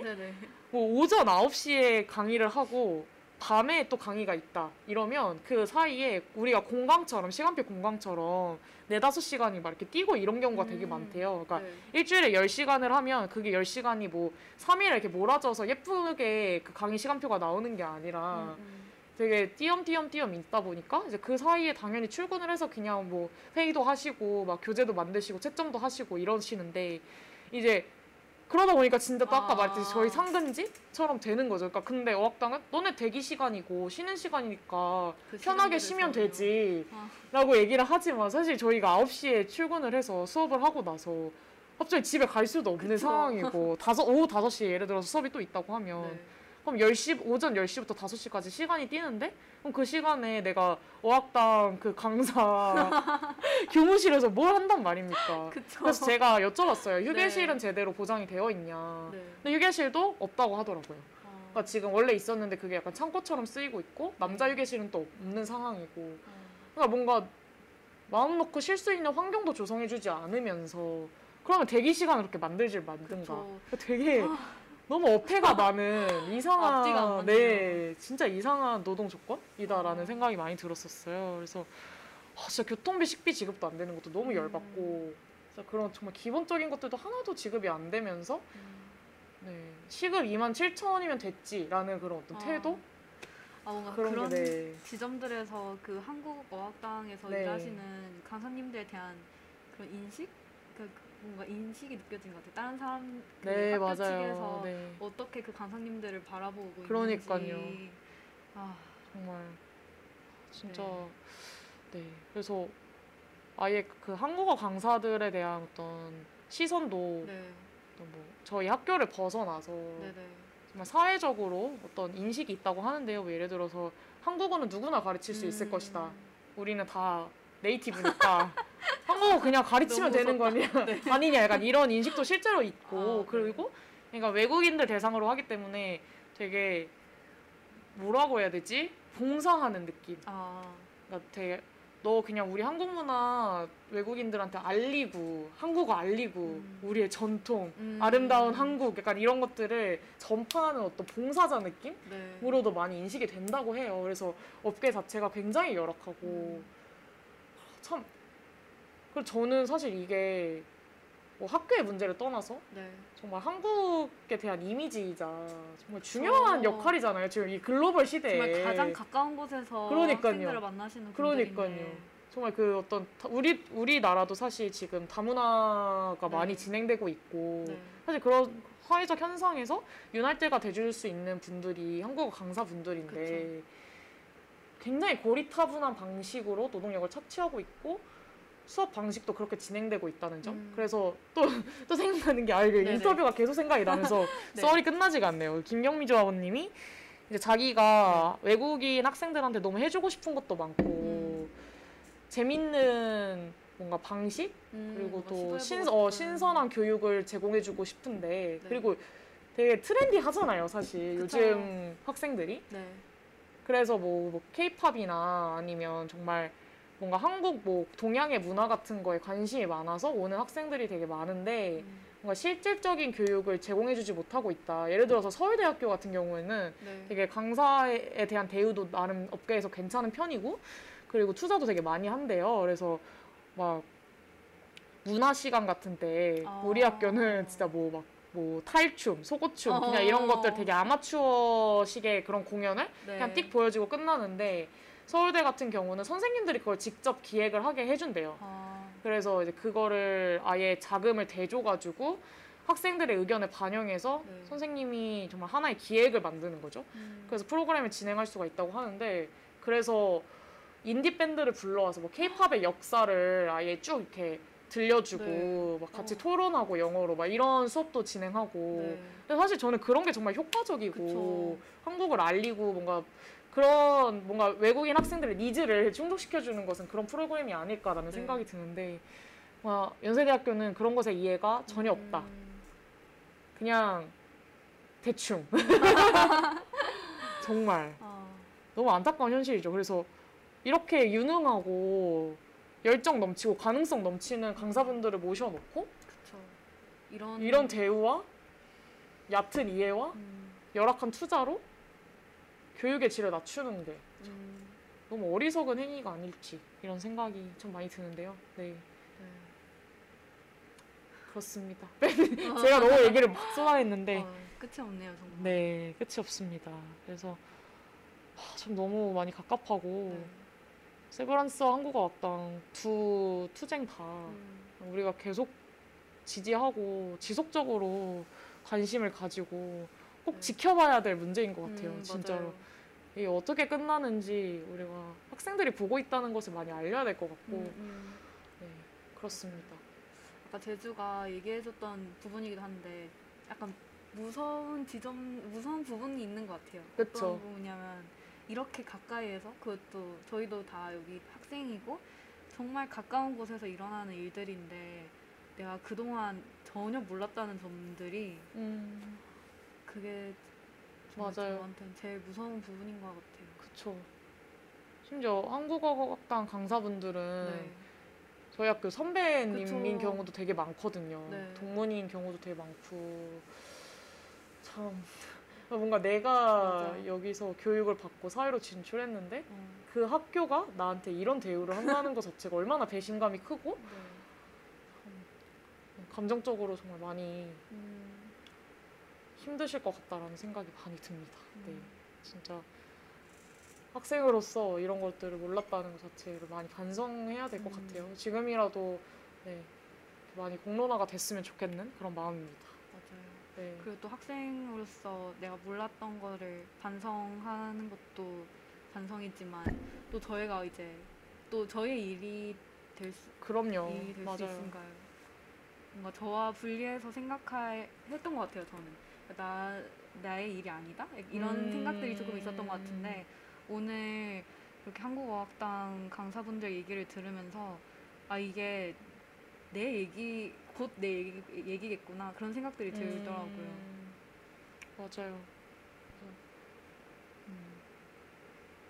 정말 후배들에게 힘이 되는 그런 투쟁인 음. 것 같기도 해요. 한국어학당 맞아요. 강사분들님의 투쟁은 정말 그래서 두분 다 말씀을 하셨던 게 음. 우리가 너무 몰랐다. 음. 아까도 말씀드린 너무 너무 순수했었다 내가. 아, 그러니까 이런 게 나의 정당한 권리인지 몰랐고 네. 이걸 내가 요구를 했어야 되는 거를 몰랐고 그냥 시키니까 했고 그냥 이런 건 줄 알았는데 사회가 어. 사실은 내가 정말 미지급된 임금이 너무너무 많았고 음. 부당한 노동 환경이었고 이런 것 자체를 점점 알아가면서 그렇게 되는 거잖아요. 그래서 음. 이런 것들을 꼭 알고 인지하고 후배들이 사회에 나가서 정당한 노동을 했으면 좋겠다 이런 말씀을 많이 해주셨었는데 음. 네참 그런 말씀 들으면서 저도 다시 한번 진짜 돌아보게. 돼도 돌아보게 되고 정말 존경스럽더라고요. 그래서 너무 감사드리고 네. 이런 투쟁을 계속 힘을 내서 해주신다는 것 자체가 음. 정말 어려운 상황인데도 불구하고 저 네. 그래서 점심시간에 계속 피켓팅을 정문에서 하고 계시니까 네. 혹시 지나다니다가 보게 되시면 여러분들도 감사 인사와 음, 네, 응원의 메시지 전해주시면 참 좋을 것 같아요. 네. 그렇습니다. 갑자기 이렇게 숙연해지는 건가? 아, 근데 저는 또 너무 좋았던 게 그냥. 두 분 다 이렇게 노동 조합을 이제 결성하시는데 되게 큰 역할을 하셨고 지금 투쟁에서도 되게 핵심 멤버로 활동을 하고 음. 계시는데 이제 말씀을 하시면서 노조를 만들어서 난 너무 기쁘고 음, 이 활동이 너무 즐겁다라고 하- 하시더라고요. 어, 근데 저는 투쟁에 있어서 가장 빼놓지 말아야 할 게 바로 즐거움이라고 음. 생각을 하거든요. 그러니까 처음에는 막 "헉, 투쟁 즐겁게 해야지라는 말이 어색하고 네. 이질적이었어요. 네네. 그러니까 아니 이 분노해야 할 일에 우리가 일어서서 목소리를 내는데 왜 내가 이걸 어떻게 즐거워하면서 할 수가 있지? 네. 야, 이거 이거 되게 이상하다 이런 생각을 많이 했었었는데 하다 보니까 즐겁게 투쟁한다는 것 자체가 정말 중요하더라고요.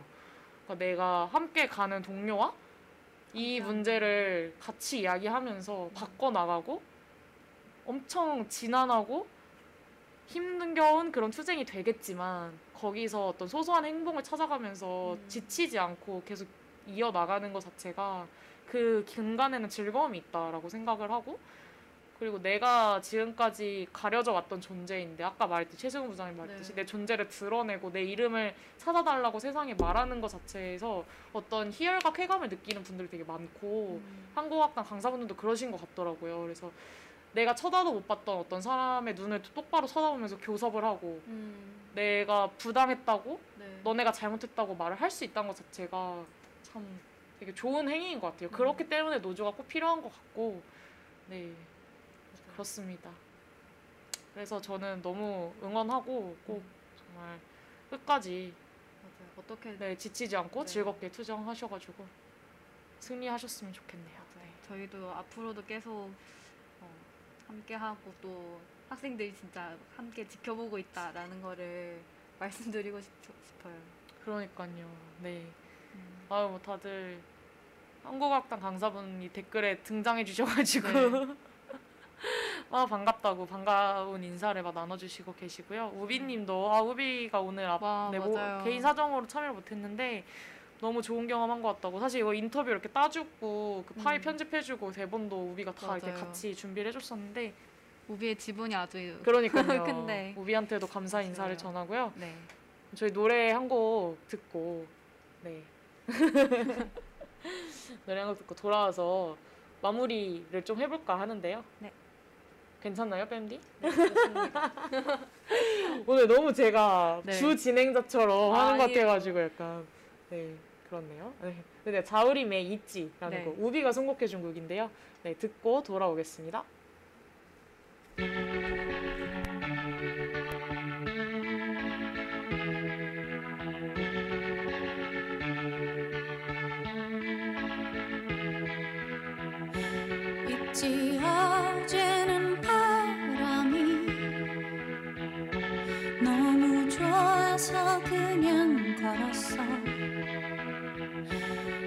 있지 그땐 잊어버리고 말하지 못한 네, 자우림의 있지를 듣고 다시 돌아왔습니다. 네. 오늘 방송 이제 슬슬 마무리를 해보려고 하는데요. 무려 벌써 벌써 아니 벌써 아니, 아니, 벌써 두 시간 반이 지나갔어요. 진짜. 그러니까 제주랑 한, 함께하면 시간이 빨리 가나 봐요. 그쵸. 제가 또 옆에 아, 시간의 진짜. 마술사 어, 아닙니까? 진짜. 공식 시간 시간의 마술사. 무슨 벌써 5시 반이에요. 아, 오늘 또 와불이 와가지고 아, 맞아요. 한번 휩쓸고 가셔가지고 와불이 네. 스타성이 있으신 것 같아요. 어 지금. 진짜 아 네. 진짜 너무 느꼈어요. 옆에서 듣는데 흡입력이 있더라고요. 말씀하시는데. 그쵸. 제가 저도 말이 정말 많은 편이고 수다 떠는 걸 좋아하는데 와불이랑 이제 둘이 술을 마시면 네. 제가 말을 거의 못 꺼냅니다. 제주가 네. 말을 못 꺼낼 정도. 제가 말을 못 꺼낼 정도로 와불이 정말 아. 말을 잘 하셔가지고 네. 네. 네. 아유 다시 한번 마블한테 감사 인사를 드리면서 우리 이제 마무리를 해보려고 해요. 네. 사실 마무리 전에 저는 하고 싶은 이야기가 딱 두 가지가 있는데요. 오늘 이야기를 들으셨겠지만 어, 진행된 이야기로 충분히 뭔가 세브란스 노동자들과 음. 어학당 노동자들이 어떤 노동 환경에 처해 있고 음. 어떤 경험들을 하셨는지 공감이 되셨을 거라고 생각을 해요. 그런데 이제 그 뒤에 있는 어떤 또 구조적인 문제가 있기 때문에 그런 것도 짚고 넘어가야 된다고 저는 생각을 해서요. 네. 그러니까 사실 연세대학교가 정말 고질적으로 하청업체를 통한 간접 고용 문제를 음. 계속 겪어왔습니다. 정말 무슨 열병을 알- 앓듯이 아, 정말 그 와불이 말했듯이 한 정말 2010년대 뭐 그 이전부터도 음. 계속 노동 문제가 있어 왔고 사실 대학에는 학생들만 있는 것도 아니고 교수들만 있는 것도 아니고 수많은 노동자들이 함께 있는 거고 그 공간을 함께 만들어가는 것인데 네. 거기에 있는 노동자들이 계속 같은 문제를 음. 몇십 년 동안 되풀이되면서 겪고 있다는 것 자체는 연세대학교가 가진 어떤 본질적인 문제가 있다라는 거를 우리가 이제 깨달아야 될 때가 온 것 같아요. 그래서 네. 뭔가 뭐 와불이 말해줬던 것처럼 어떤 하청업체라는 음, 음. 그런 감적 고용 형태로 계속 노동 사각지대를 만들어내고 네. 사실 세브란스 어학당도 마찬가지죠. 병원이 테가비엠이라는 어떤 용역 업체를 고용함으로써 내가 책임을 한 번더 2차적으로 회피할 음. 수 있는 그런 어떤 실마리를 만들어주고 어, 어학당도 원장을 세우고 네. 마치 독립된 기관처럼 그러니까 그렇게 겉모습을 위장을 하면서 내가 책임을 회피할 수 있는 자꾸 그런 어떤 법망을 빠져나갈 수 있는 음. 그런 것들을 만든다는 거죠. 그리고 내가 노동자로서 최소한의 법이 지켜져야 되는데 네. 강사분들은 교원도 아니고 직원도 아니기 때문에 그 권리를 보장받지 못했던 그런 현실도 있었던 거고 음. 그래서 정말 이렇게 여러 가지 어떤 법적인 문제 음. 그리고 연세대학교가 분명 이거를 이용하고 있다 이걸 음, 모르지 않는다라는 그쵸. 것을 우리는 이제는 인지하고 이걸 계속 이야기하고 내가 다니는 학교에서 음. 이렇게 교육의 가치를 실현하는 이 교육기관인 연세대학교에서 과연 이럴 수 있냐 심지어 마치 명문대인 것처럼 홍보를 많이 그 하고 타이틀을 네 걸고. 그렇죠 사회적으로 그런 인식도 있잖아요 네. 그런 학교가 과연 이런 식으로 노동자를 대우할 수 있는가에 대한 고민이 필요하고 음. 아, 학생들도 참 이게 마치 그냥 청소 노동자의 문제, 세브란스 노동자의 문제, 어학당의 문제 이렇게 음. 생각을 하실 것이 아니라고 저는 생각이 음. 들어요. 그러니까 우리 학교의 문제고 내가 본다면 공동체의 문제고 맞아요. 분명 뺨디도 그렇고 저도 그렇고 음. 캠퍼스에 정말 수많은 추억들이 있잖아요. 그쵸. 그 추억을 누가 만들었겠어요. 음. 그 뒤에 그런 우리가 지나왔던 시간, 우리가 누렸던 어떤 대학생의 어떤 정말 그런 행복한 음. 나날들 뒤에는 네. 누군가의 노동이 분명히 자리했는데 음. 그것들을 계속 우리가 놓치고 있다는 것 음. 그리고 그 뒤에 존재하는 어떤 연세대학교의 고질적인 문제 진짜. 정말 그런 하청업체라는 것을 악용하는 음. 기업이랑 별 다를 바가 없다는 거죠 정말 그런 맞아요. 것들 우리가 이제는 계속해서 입을 열고 눈을 뜨고 귀를 열고 음. 그래서 보고 듣고 말하면서 이 문제를 담론화해야 되지 않을까라는 음. 생각이 많이 듭니다. 네. 맞습니다. 네, 지금 뺨디를 국회로님께서 아까 제주가 얘기해주셨던 그 투쟁과 즐거움에 관한 이야기가 굉장히 울림이 남는다고 남겨주셨어요. 음. 네. 결국엔 무슨 일이든 재밌어야 할 수 있는 건데 진짜 네. 맞네요. 맞습니다. 그래서 그래서 네 그리고 또 두 번째로 하고 싶었던 얘기는 세브란스와 어학당이 네. 인트로에서 했던 말이랑 되게 비슷한데요. 그러니까 연세대학교와 분리되어 있다는 것. 음, 그래 그리고 정말 내 눈앞에 보이지 않는 노동자이기 때문에 굉장히 멀게 느껴질 수 있다는 거예요. 그래서 네.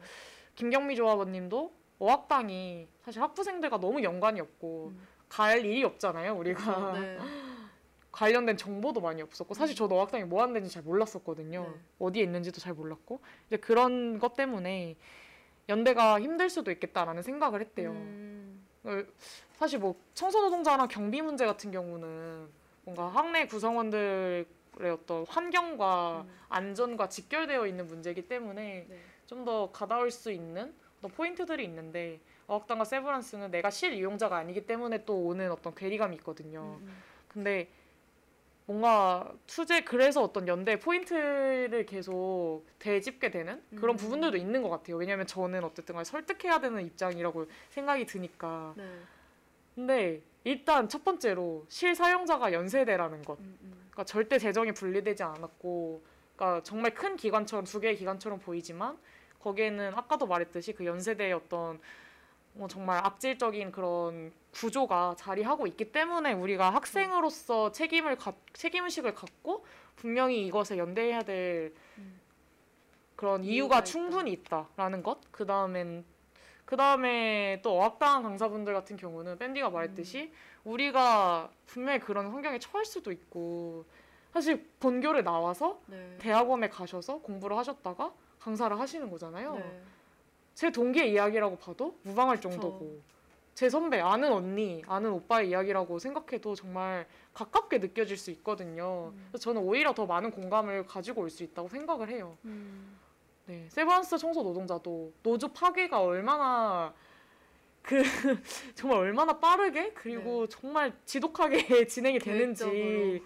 그러니까 치밀하게 어, 5년이라는 시간을 이렇게 지지지 끌면서 그 노조 파괴가 처참히 되는 과정을 우리가 봤잖아요. 네. 사실 내가 속한 노조가 그런 대우를 받을 수도 있고 노조 파괴가 당할 수도 있다는 그런 현실을 꼭 인지해 주셨으면 좋겠다라는 말씀을 드리고 싶었습니다. 아, 네. 저도 저도 이제 방송을 오래 해서 힘이 들어서 말이 잘 안 나오네요. 네, 아, 그러면 네. 네, 그래서 이제 우리가 여기서 이어서 왜 우리가 그러면 노학 연대를 해야 하는가? 노학 연대라는 것은 네. 이제 그런 노동자와 학생의 음. 어떤 연대를 말하거든요. 그래서 노학 연대라고 하는데 어, 왜 우리가 노학 연대를 해야 되는가라고 생각, 어떤 질문을 음. 남기면서 각자 소감을 마무리 소감을 말하고 마무리해 보면 좋을 것 같아요. 음. 뺨디는 왜 네. 노학 연대를 하시나요? 왜 이런 방송을 어. 하시고 왜 연대를 하시나요? 어, 네. 저 저의 입장 오늘의 입장이 약간 저희 학교에 우리 학교에 있는 수많은 학생들 중에서 이제 저처럼 이런 고, 이런 문제들에 아예 그냥 정말 백지탄처럼 모르는 사람들도 많을 것 같다고 생각해요. 네, 네. 저도 실제로 그랬고 근데 이런 방송을 준비하고 또 오늘 얘기를 들으면서 가장 중요한 거는 아 이게 진짜 남의 얘기가 아니다라는 음, 게 저한테 가장 크게 와닿았고 그렇기 때문에 학생들이 더욱더 관심을 가지고 또 연대를 해야 하는 게 아닌가 싶어요. 그리고 아까 제주가 얘기해준 것처럼 우리가 우리의 정말 독립된 그런 삶을 사는 게 아니라 네. 우리가 생활을 하면서 그 맞닿아 있는 지점들이 너무 많고 또 우리랑 친하게 관계를 맺었던 사람들, 우리가 지내고 있는 공간이나 시간 이 모든 것들에 다 그런 노동들이 이렇게 함께 있었던 건데 맞아요. 어 이게 남의 얘기가 아니다 그 점에서 가장 와닿는 것 같아요. 네, 음. 맞아요. 어쩌면 나의 공간과 내가 경험한 것들, 나의 시간을 이루는 것들의 일부인데 음, 그것을 과연 나 나라는 사람과 분리해서 얘기를 할 수 있는가라는 생각도 드는 네. 것 같아요. 맞아요. 음. 저는 그런 의미에서 또 분노가 굉장히 건강한 감정이 아닐까? 네. 저는 하루에도 열 번씩 화가 나는 것 같은데 항상 열 번이요? 네, 열 번도 넘게. 저는 화가 정말 많거든요. 네. 그러니까 이런 환경에 화를 낼 수 있는 것이 음. 사실 학생의 저는 역할이라고 생각을 해요. 음. 그렇기 때문에 뭔가 제가 좀 교조적으로 이렇게 얘기를 하는 것 같지만 뭔가 네 어떤 당위성을 부여하는 것 같지만 음. 그러니까 아까 투쟁을 즐겁게 해야 되는 것처럼 네. 뭔가 저는 분노도 즐겁게 할 수 있다고 생각을 해요. 내가 뭔가 분노해야 할 어떤 정당한 일을 찾아서 분노를 하는 것 그게 되게 어떤 감정의 건강한 순환이라고 저는 생각을 하고 네. 그렇기 때문에 우리가 그러니까 사실 우리가 이런 연세대학교에서 공부할 수 있는 것도 그쵸. 정말 너무 많은 사회적 자본과 교육 자본을 누리면서 여기까지 올라올 수 있었던 거잖아요. 네. 사실 이게 저는 제가 되게 운이 좋아서 음, 음. 그리고 그 문화적 자본을 누릴 수 있어서 가진 어떤 지식 그리고 가진 교육이라고 생각을 하는데 네. 뭔가 그 어떤 교육 환경에서 이런 일이 일어난다는 것 자체를 우리가 이런 정말 수많은 사회의 자본을 누리면서 살았으면 응당히 책임을 음. 져야 되지 않을까라는 생각도 많이 들고 음. 네. 참 이런 학교에서 저는 더 이상 공부할 수 없다라는 그런 어떤 네 정말 참 레디컬한 그런 마음도 많이 들고요. 네.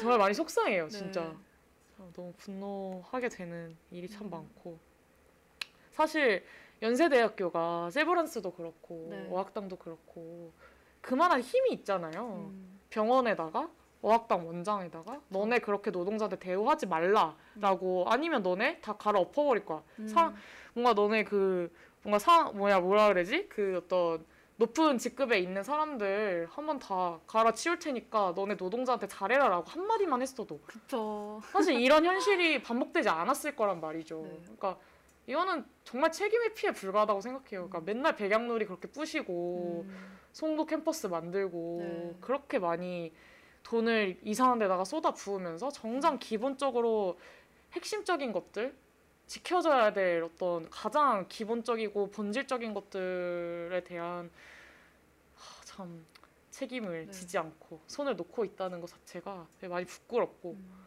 거의 방관하고 네, 있다고 네, 네. 그리고 사실 방관 방관이라기보다 더 얄미운 것 같아요. 어. 그냥 뭔가 그런 태도가 그냥 네. 아니까 아니 아는데도 어, 아까운 거죠. 그냥 그렇게 돈을 쓰기가 네. 아, 그런 면모들이 진짜 학교가 할 수 있는 음, 학교가 취할 수 있는 태도인가 계속 반문해 봐야 되는 것 같아요. 네. 음. 그래서 맞아요. 그리고 옛날에 그 아마 와불도 했었던 네. 그 LG 트윈 타워 이제 학 청년 학생 네, 청년 학생 실천단 같은 게 있었는데 이제 거기서 내세웠던 슬로건이 우리는 노동으로 연결되어 있다라는 음, 문장이었어요. 근데 저는 네. 그게 되게 와닿았었는데 이상적이고 낭만적인 이야기일 수는 있어도 네. 밴디가 말해 말해 준 것처럼 사실 나는 내가 혼자 살아온 게 아니고 음. 나라는 사람 자체가 노동으로 다 연결이 되어 있고 그러니까 우리의 노동성은 정말 복잡 미묘하게 음, 정말 하나의 그물망처럼 연결되어 있다는 거죠. 그렇기 때문에 당신의 노동의 문제가 내 노동의 문제가 될 수 있고 그리고 정말 먼 게 아니라 우리 알바하면서도 그렇고 인턴하면서도 그렇고 정말 갑질 많이 당하고 음, 직장 내 괴롭힘 많이 당하고 성차별 많이 당하잖아요. 음. 그런 거 다 연결되어 있기 때문에 이 현실이 바뀌지 않으면 내가 앞으로 노동해야 될 현실도 바뀌지 않는다는 거죠. 그렇기 때문에 더 적극적으로 투쟁하고 내가 앞으로 살아갈 어떤 사회를 만들어가고 내가 앞으로 해 나갈 노동을 건강하게 만들어 가기 위해서 해야 되는 또 일인 것 같다는 생각도 음. 들어요.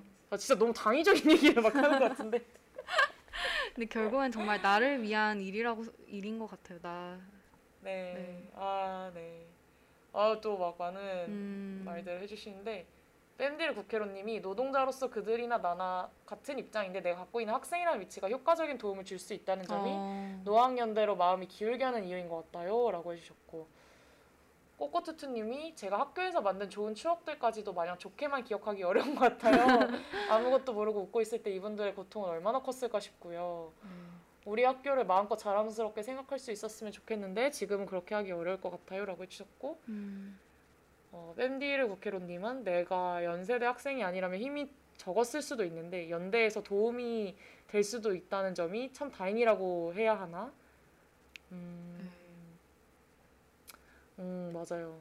맞아요. 또 우리가 학생이어서 음. 우리가 등록금을 내고 맞아. 학교의 주인은 대학생이라는 말을 많이 하잖아요. 근데 사실 물론 청소 노동자 분들도 강사 분들도 학교의 주인이시긴 하지만 음, 뭔가 학교가 가장 무서워하는 대상은 연세대 학생들이다라는 음. 말을 되게 많이 하세요. 그래서 뭔가 코비 투쟁 할 때도 청소 노동자 분들이 항상 말씀하셨던 게 네. 학생들이 이야기를 꺼내면 학교도 꼼짝을 못 한다라고 아. 말씀을 하시더라고요. 그리고 실제로 고대 같은 경우에는 네. 학생들의 그 집결력이 굉장히 강해요. 음, 그래서 정말 뚜렷한 승리를 계속 계속 해왔고 네. 고대 같은 경우는 노동자 환경이 굉장히 좋은 편에 속하거든요. 아. 대학 사회에서도 그래서 그런 거를 보면 연세대 학생들이 또 얼마나 책임을 다하고 있지 않은지 네. 연세대 학생 사회가 얼마나 무너져 가고 있는지 그런 것도 반문해 볼 수 있는 것 같고요. 네. 그래서 참 네, 밴디르 부케로님의 말씀에 되게 동의가 많이 되네요. 하, 근데 진짜 저는 대학원생들 봐도 네. 진짜 산재 처리도 하나도 안 되고 막 네. 뭐막 이과 쪽 애들 보면 막 실험 같은 거 하다가 뭐 화, 화상당하고 막 이런 것도 진짜 네. 아무것도 아무도 보상해주지 않아요. 아. 사실 대학원생들도 노동자거든요. 네. 다 월급도 받고 연구직으로 일도 하고 완전 네. 교수 그 따까리잖아요. 사실. 그러면서 정당한 임금 주지 않고 막 진짜. 산재 처리 안 되고 미개관계 강하고 무급으로 음. 일해야 되고 이런 거 자체가 정말 그 강사분들 한국어학당 강사분들의 모습과 많이 닮아 있고 음. 정말 남의 일이 아니다. 진짜. 네 그리고 또 우리 연대 학생이니까 네. 우리에게 발화 권력이 있으니까 그거를 또 잘 이용했으면 좋겠다라는 생각도 음. 많이 들고요. 네. 맞아요. 제가 이렇게 할, 발언할 수 있을 때 해야 되는 게 아닌가 싶기도 하고요. 어, 발언 때 한번 서셔야겠네요, 아, 밴디. 안 돼요. 왜안 돼? 돌아가겠습니다. 네. 아, 또 이렇게 시간이 훅 가버렸는데. 아 뭐야? 어, 이거, 이거 뭐야. 찐으로, 찐으로 비방용 어. 어떤 말투가 나온 것 같은데요. 44분이네요. 네. 그래서 마지막으로 어. 연대 방법을 좀 네. 소개해 드릴게요. 네. 밴디가 소개해 줄래요? 아 네. 네. 지금. 아 지금 한국어학당에서 네. 이렇게 함께 연대하실 수 있는 방법으로는 인스타그램에 인, YSKLY union 네. 을 치시면 이제 그 한국어학당 분들께서 어, 어떤 운동을 하고 계신지 투쟁을 하고 계신지를 그 인스타그램 통해 찾아보실 수 있고 네. 또 연세대에서 어, 비정규 노동 문제 해결을 위한 공동 대책 위원회 그 인스타그램 페이지가 또 있어요. 그게 레이 L A B O R 연세를 치면 나오는데 네. 어, 이 두 인스타그램 계정을 통해서 찾아보실 수 있을 것 같아요. 네, 그리고 또 공공운수 노조 홈페이지에 가시면 세버란스 분해 관련해서 뭐 기자 회견문이나 아니면 관련 뭐 정보 투쟁 정보들이 많이 공지가 되고 있어요. 그래서 이런 것도 참고하시면 좋을 것 같고 네. 한국학당 같은 경우는 지금 점심시간에 계속 피켓팅을 하고 계시고 네. 그리고 이제 이것도 학기가 시작되면 시간대가 바뀔 수도 있다고 해요. 어. 그래서 인스타그램을 팔로우 하시면서 어, 소식 받아보시면 좋을 것 같고요. 뭐 네. 이제 서, 연서명도 하실 계획이고 음. 뭐 그렇다고 저는 들었는데요. 아직 조금 어, 네. 한 7월쯤 되면 6, 7, 6월 이제 중반이나 7월쯤 되면 더 다양한 방식으로 투쟁을 하시지 않을까. 그래서 꼭 팔로우 하시면서 많은 연대 부탁드리고요. 세브란스 같은 경우는 지금 세브란스 병원 비정규직 노조 파괴에 항의하는 모임이 구성되었습니다. 그래서 학생, 동문, 사회단체로 구성이 되고 있고요. 관련 단위와 개인이 모두 참여 가능하니까요. 어, 만약에 관심 있으신 분은 어, 전화 저에게 개인적으로 아니- 아니면 뭐 엽을 통해서 연락을 주셔도 되고요. 아니면 그 아까 밴디가 소개해준 비정규 노동 문제 해결을 위한 공동 대책 공동 대책 위원회 인스타그램으로 문의를 주시면 언제든지 참여가 가능하십니다. 그리고 세브란스 같은 경우도 연세대 교무단 1인 시위를 하고 있는데요.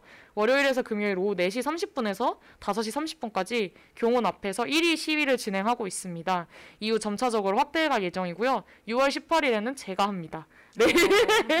이것도 누구나 신청하고 신청 네. 가능하고 참여도 할 수 있으니까요. 관심 있는 분들은 아까 그 항의하는 모임 신청처럼 같은 방식으로 해주시면 좋을 것 같고요. 또 온라인 서명 운동도 준비 중이라고 해요. 그래서 이것도 저희 음. 다시 듣기 올라가면 SoundCloud에 같이 서명도 음. 업로드하면 좋을 것 같아요. 네. 네. 네. 그래서 서명 운동도 어, 많은 방식으로 홍보가 될 테니까 같이 해주시면 좋을 것 같고요. 네, 소책자나 온라인 archiving 페이지 같은 것도 지금 만들려고 하고 있다고 합니다. 그래서 이런 어떤 투쟁의 방향성이 있고 연대하실 수 있는 방법도 언제든지 넘쳐나니까요. 여러분들의 어떤 의지가 있다면 함께 하실 수 있습니다. 네. 네. 네. 아, 샌디를 국회로님이 즐거움이 중요한 이유는 무력함이 반복되면 결국 회피하는 것만이 답처럼 느껴지기 때문이라고 생각합니다. 효용감이 있고 즐거움이 있는 투쟁만이 지속 가능한 투쟁이라고 음. 해주셨어요. 네, 그래서 참 뭔가 그 네. 투쟁을 하다 보면 문화제 같은 거 진짜 많이 하거든요. 아, 막 콘서트처럼 가수분들이 오셔서 공연도 하시고 막 바자회도 하고 음. 막 그림도 그리고 막 이런 어, 것들을 네. 하는데 사실 저도 그런 거에 몇 번 참여를 했었거든요. 네. 근데 하다 보면 이래서 하는구나라고 어. 생각이 들어요. 마치 우리가 뭐 농사 짓다가 음, 음. 중간에 막걸리 한 잔 하면서 노래 부르고 이러는 것처럼 네. 진짜 투쟁도 하나의 노동이고 음.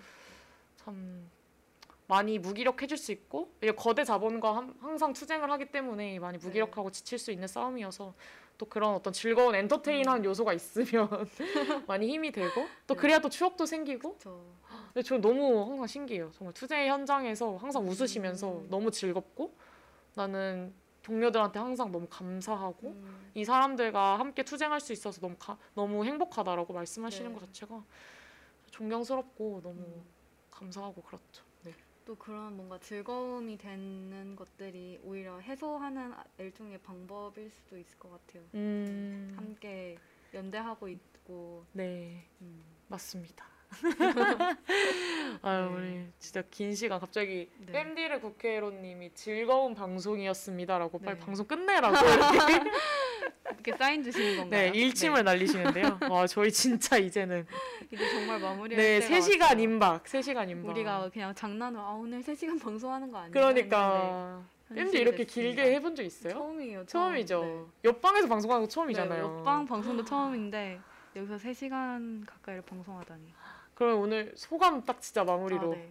딱 얘기하면서 방송 마무리 할까요? 네. 네. 저의 소감은 아 저도 오늘 방송이 너무 즐거웠던 것 같아요. 어 진짜. 어, 준비하는 것도 사실 어제 밤에 맞아요. 조금 급하게 제가 준비했어요. 모두가 그랬으니까 괜찮아요. 그래서 아 약간 어, 뭐 내가 할 수 있을까 그런 생각이 들었는데 그거를 준비하면서도 너무 즐거웠고 어. 오늘 진짜 저는 와불님 만난 게 너무 큰 인상이었어요. 어 진짜. 네네. 마블한테 꼭 전해줘야겠다. 어, 네, 전해주세요. 너무 진짜 잘 와불님의 말씀을 너무 잘 듣고 그냥 어. 이렇게 방송하고 또 어, 지금 어학당에서 이- 그 어학당 강사분들께서도 방송을 들어주시고 이런 것들이 너무 좋았던 것 같아요. 음. 저희의 이런 시간들이 조금이라도 좀 도움이 됐으면 네. 하는 바람이네요. 네. 아유. 제주랑 방송한 소감은 어떤가요? 아 제주랑 마블만 와. 마블만 인상적이었나요 지금? 아, 제주도 너무 인상적이야. 3시간 방송을 하고 제주는 진짜 시간 갈 줄 시간 가는 줄 모르게 만든 것 같아요. 아 시간 가는 줄을 그냥 어, 모른다. 네. 얘는 그냥 무지하다 뭐 이런 건가요? 제주는 시간 가는 줄 모른다. 아, 제 와불한테 좀 자극을 받았네요. 제가 아, 질투가 나네요. 두 분과 함께해서 너무 좋았습니다. 네, 그렇습니다. 아유, 아 근데 꼬꼬투투님이 벌써 3 시간이 다 됐다고요? 놀랍다라고 해주셨는데 저도 오늘 네. 요즘 놀랍다. 제가 방송 권태기가 왔는데. 방송을 워낙 오랫동안 하다 보니까 네.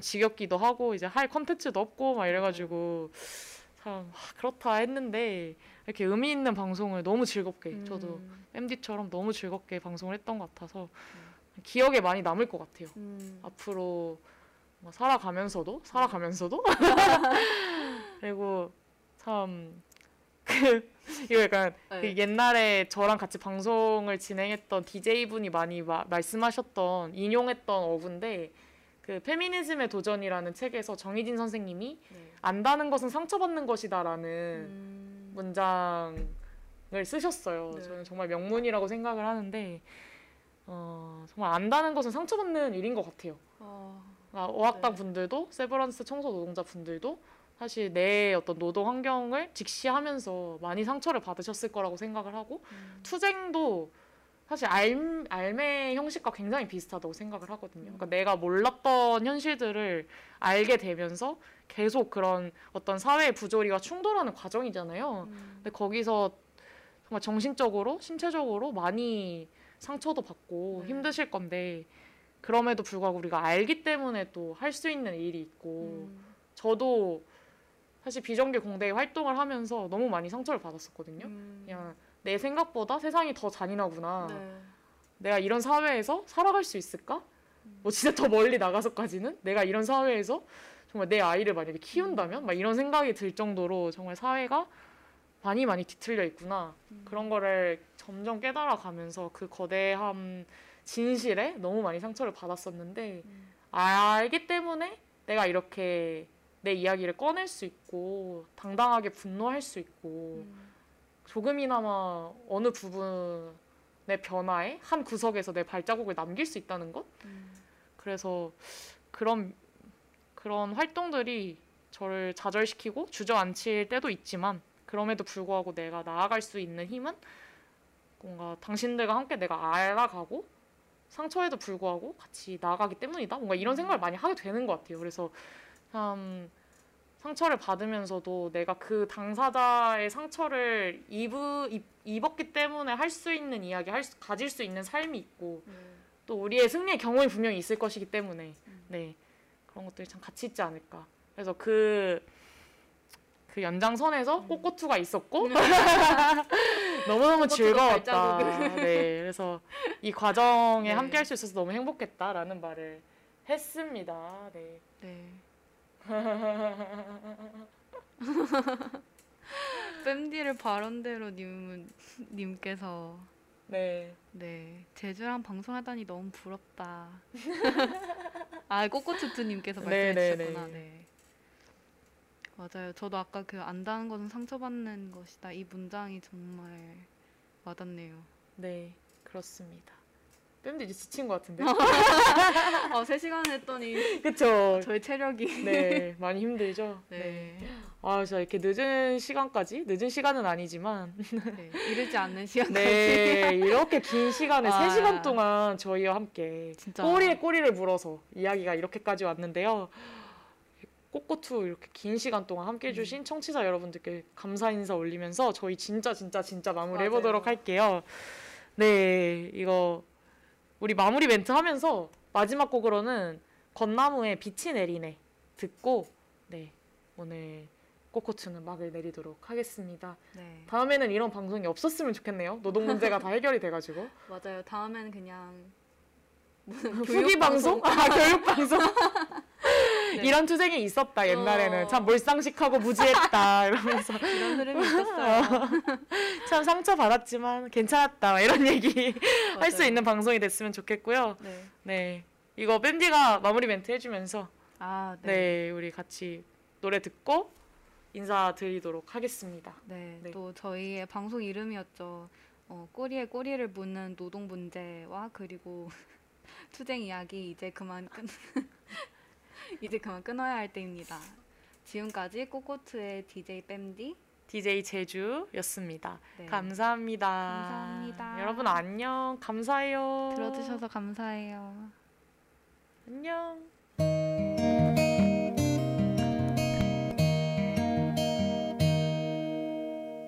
너에게 가는 길은 하루 종일 내 마음에 빛이 내리네 마주치는 사람들도 다 저마다 사랑이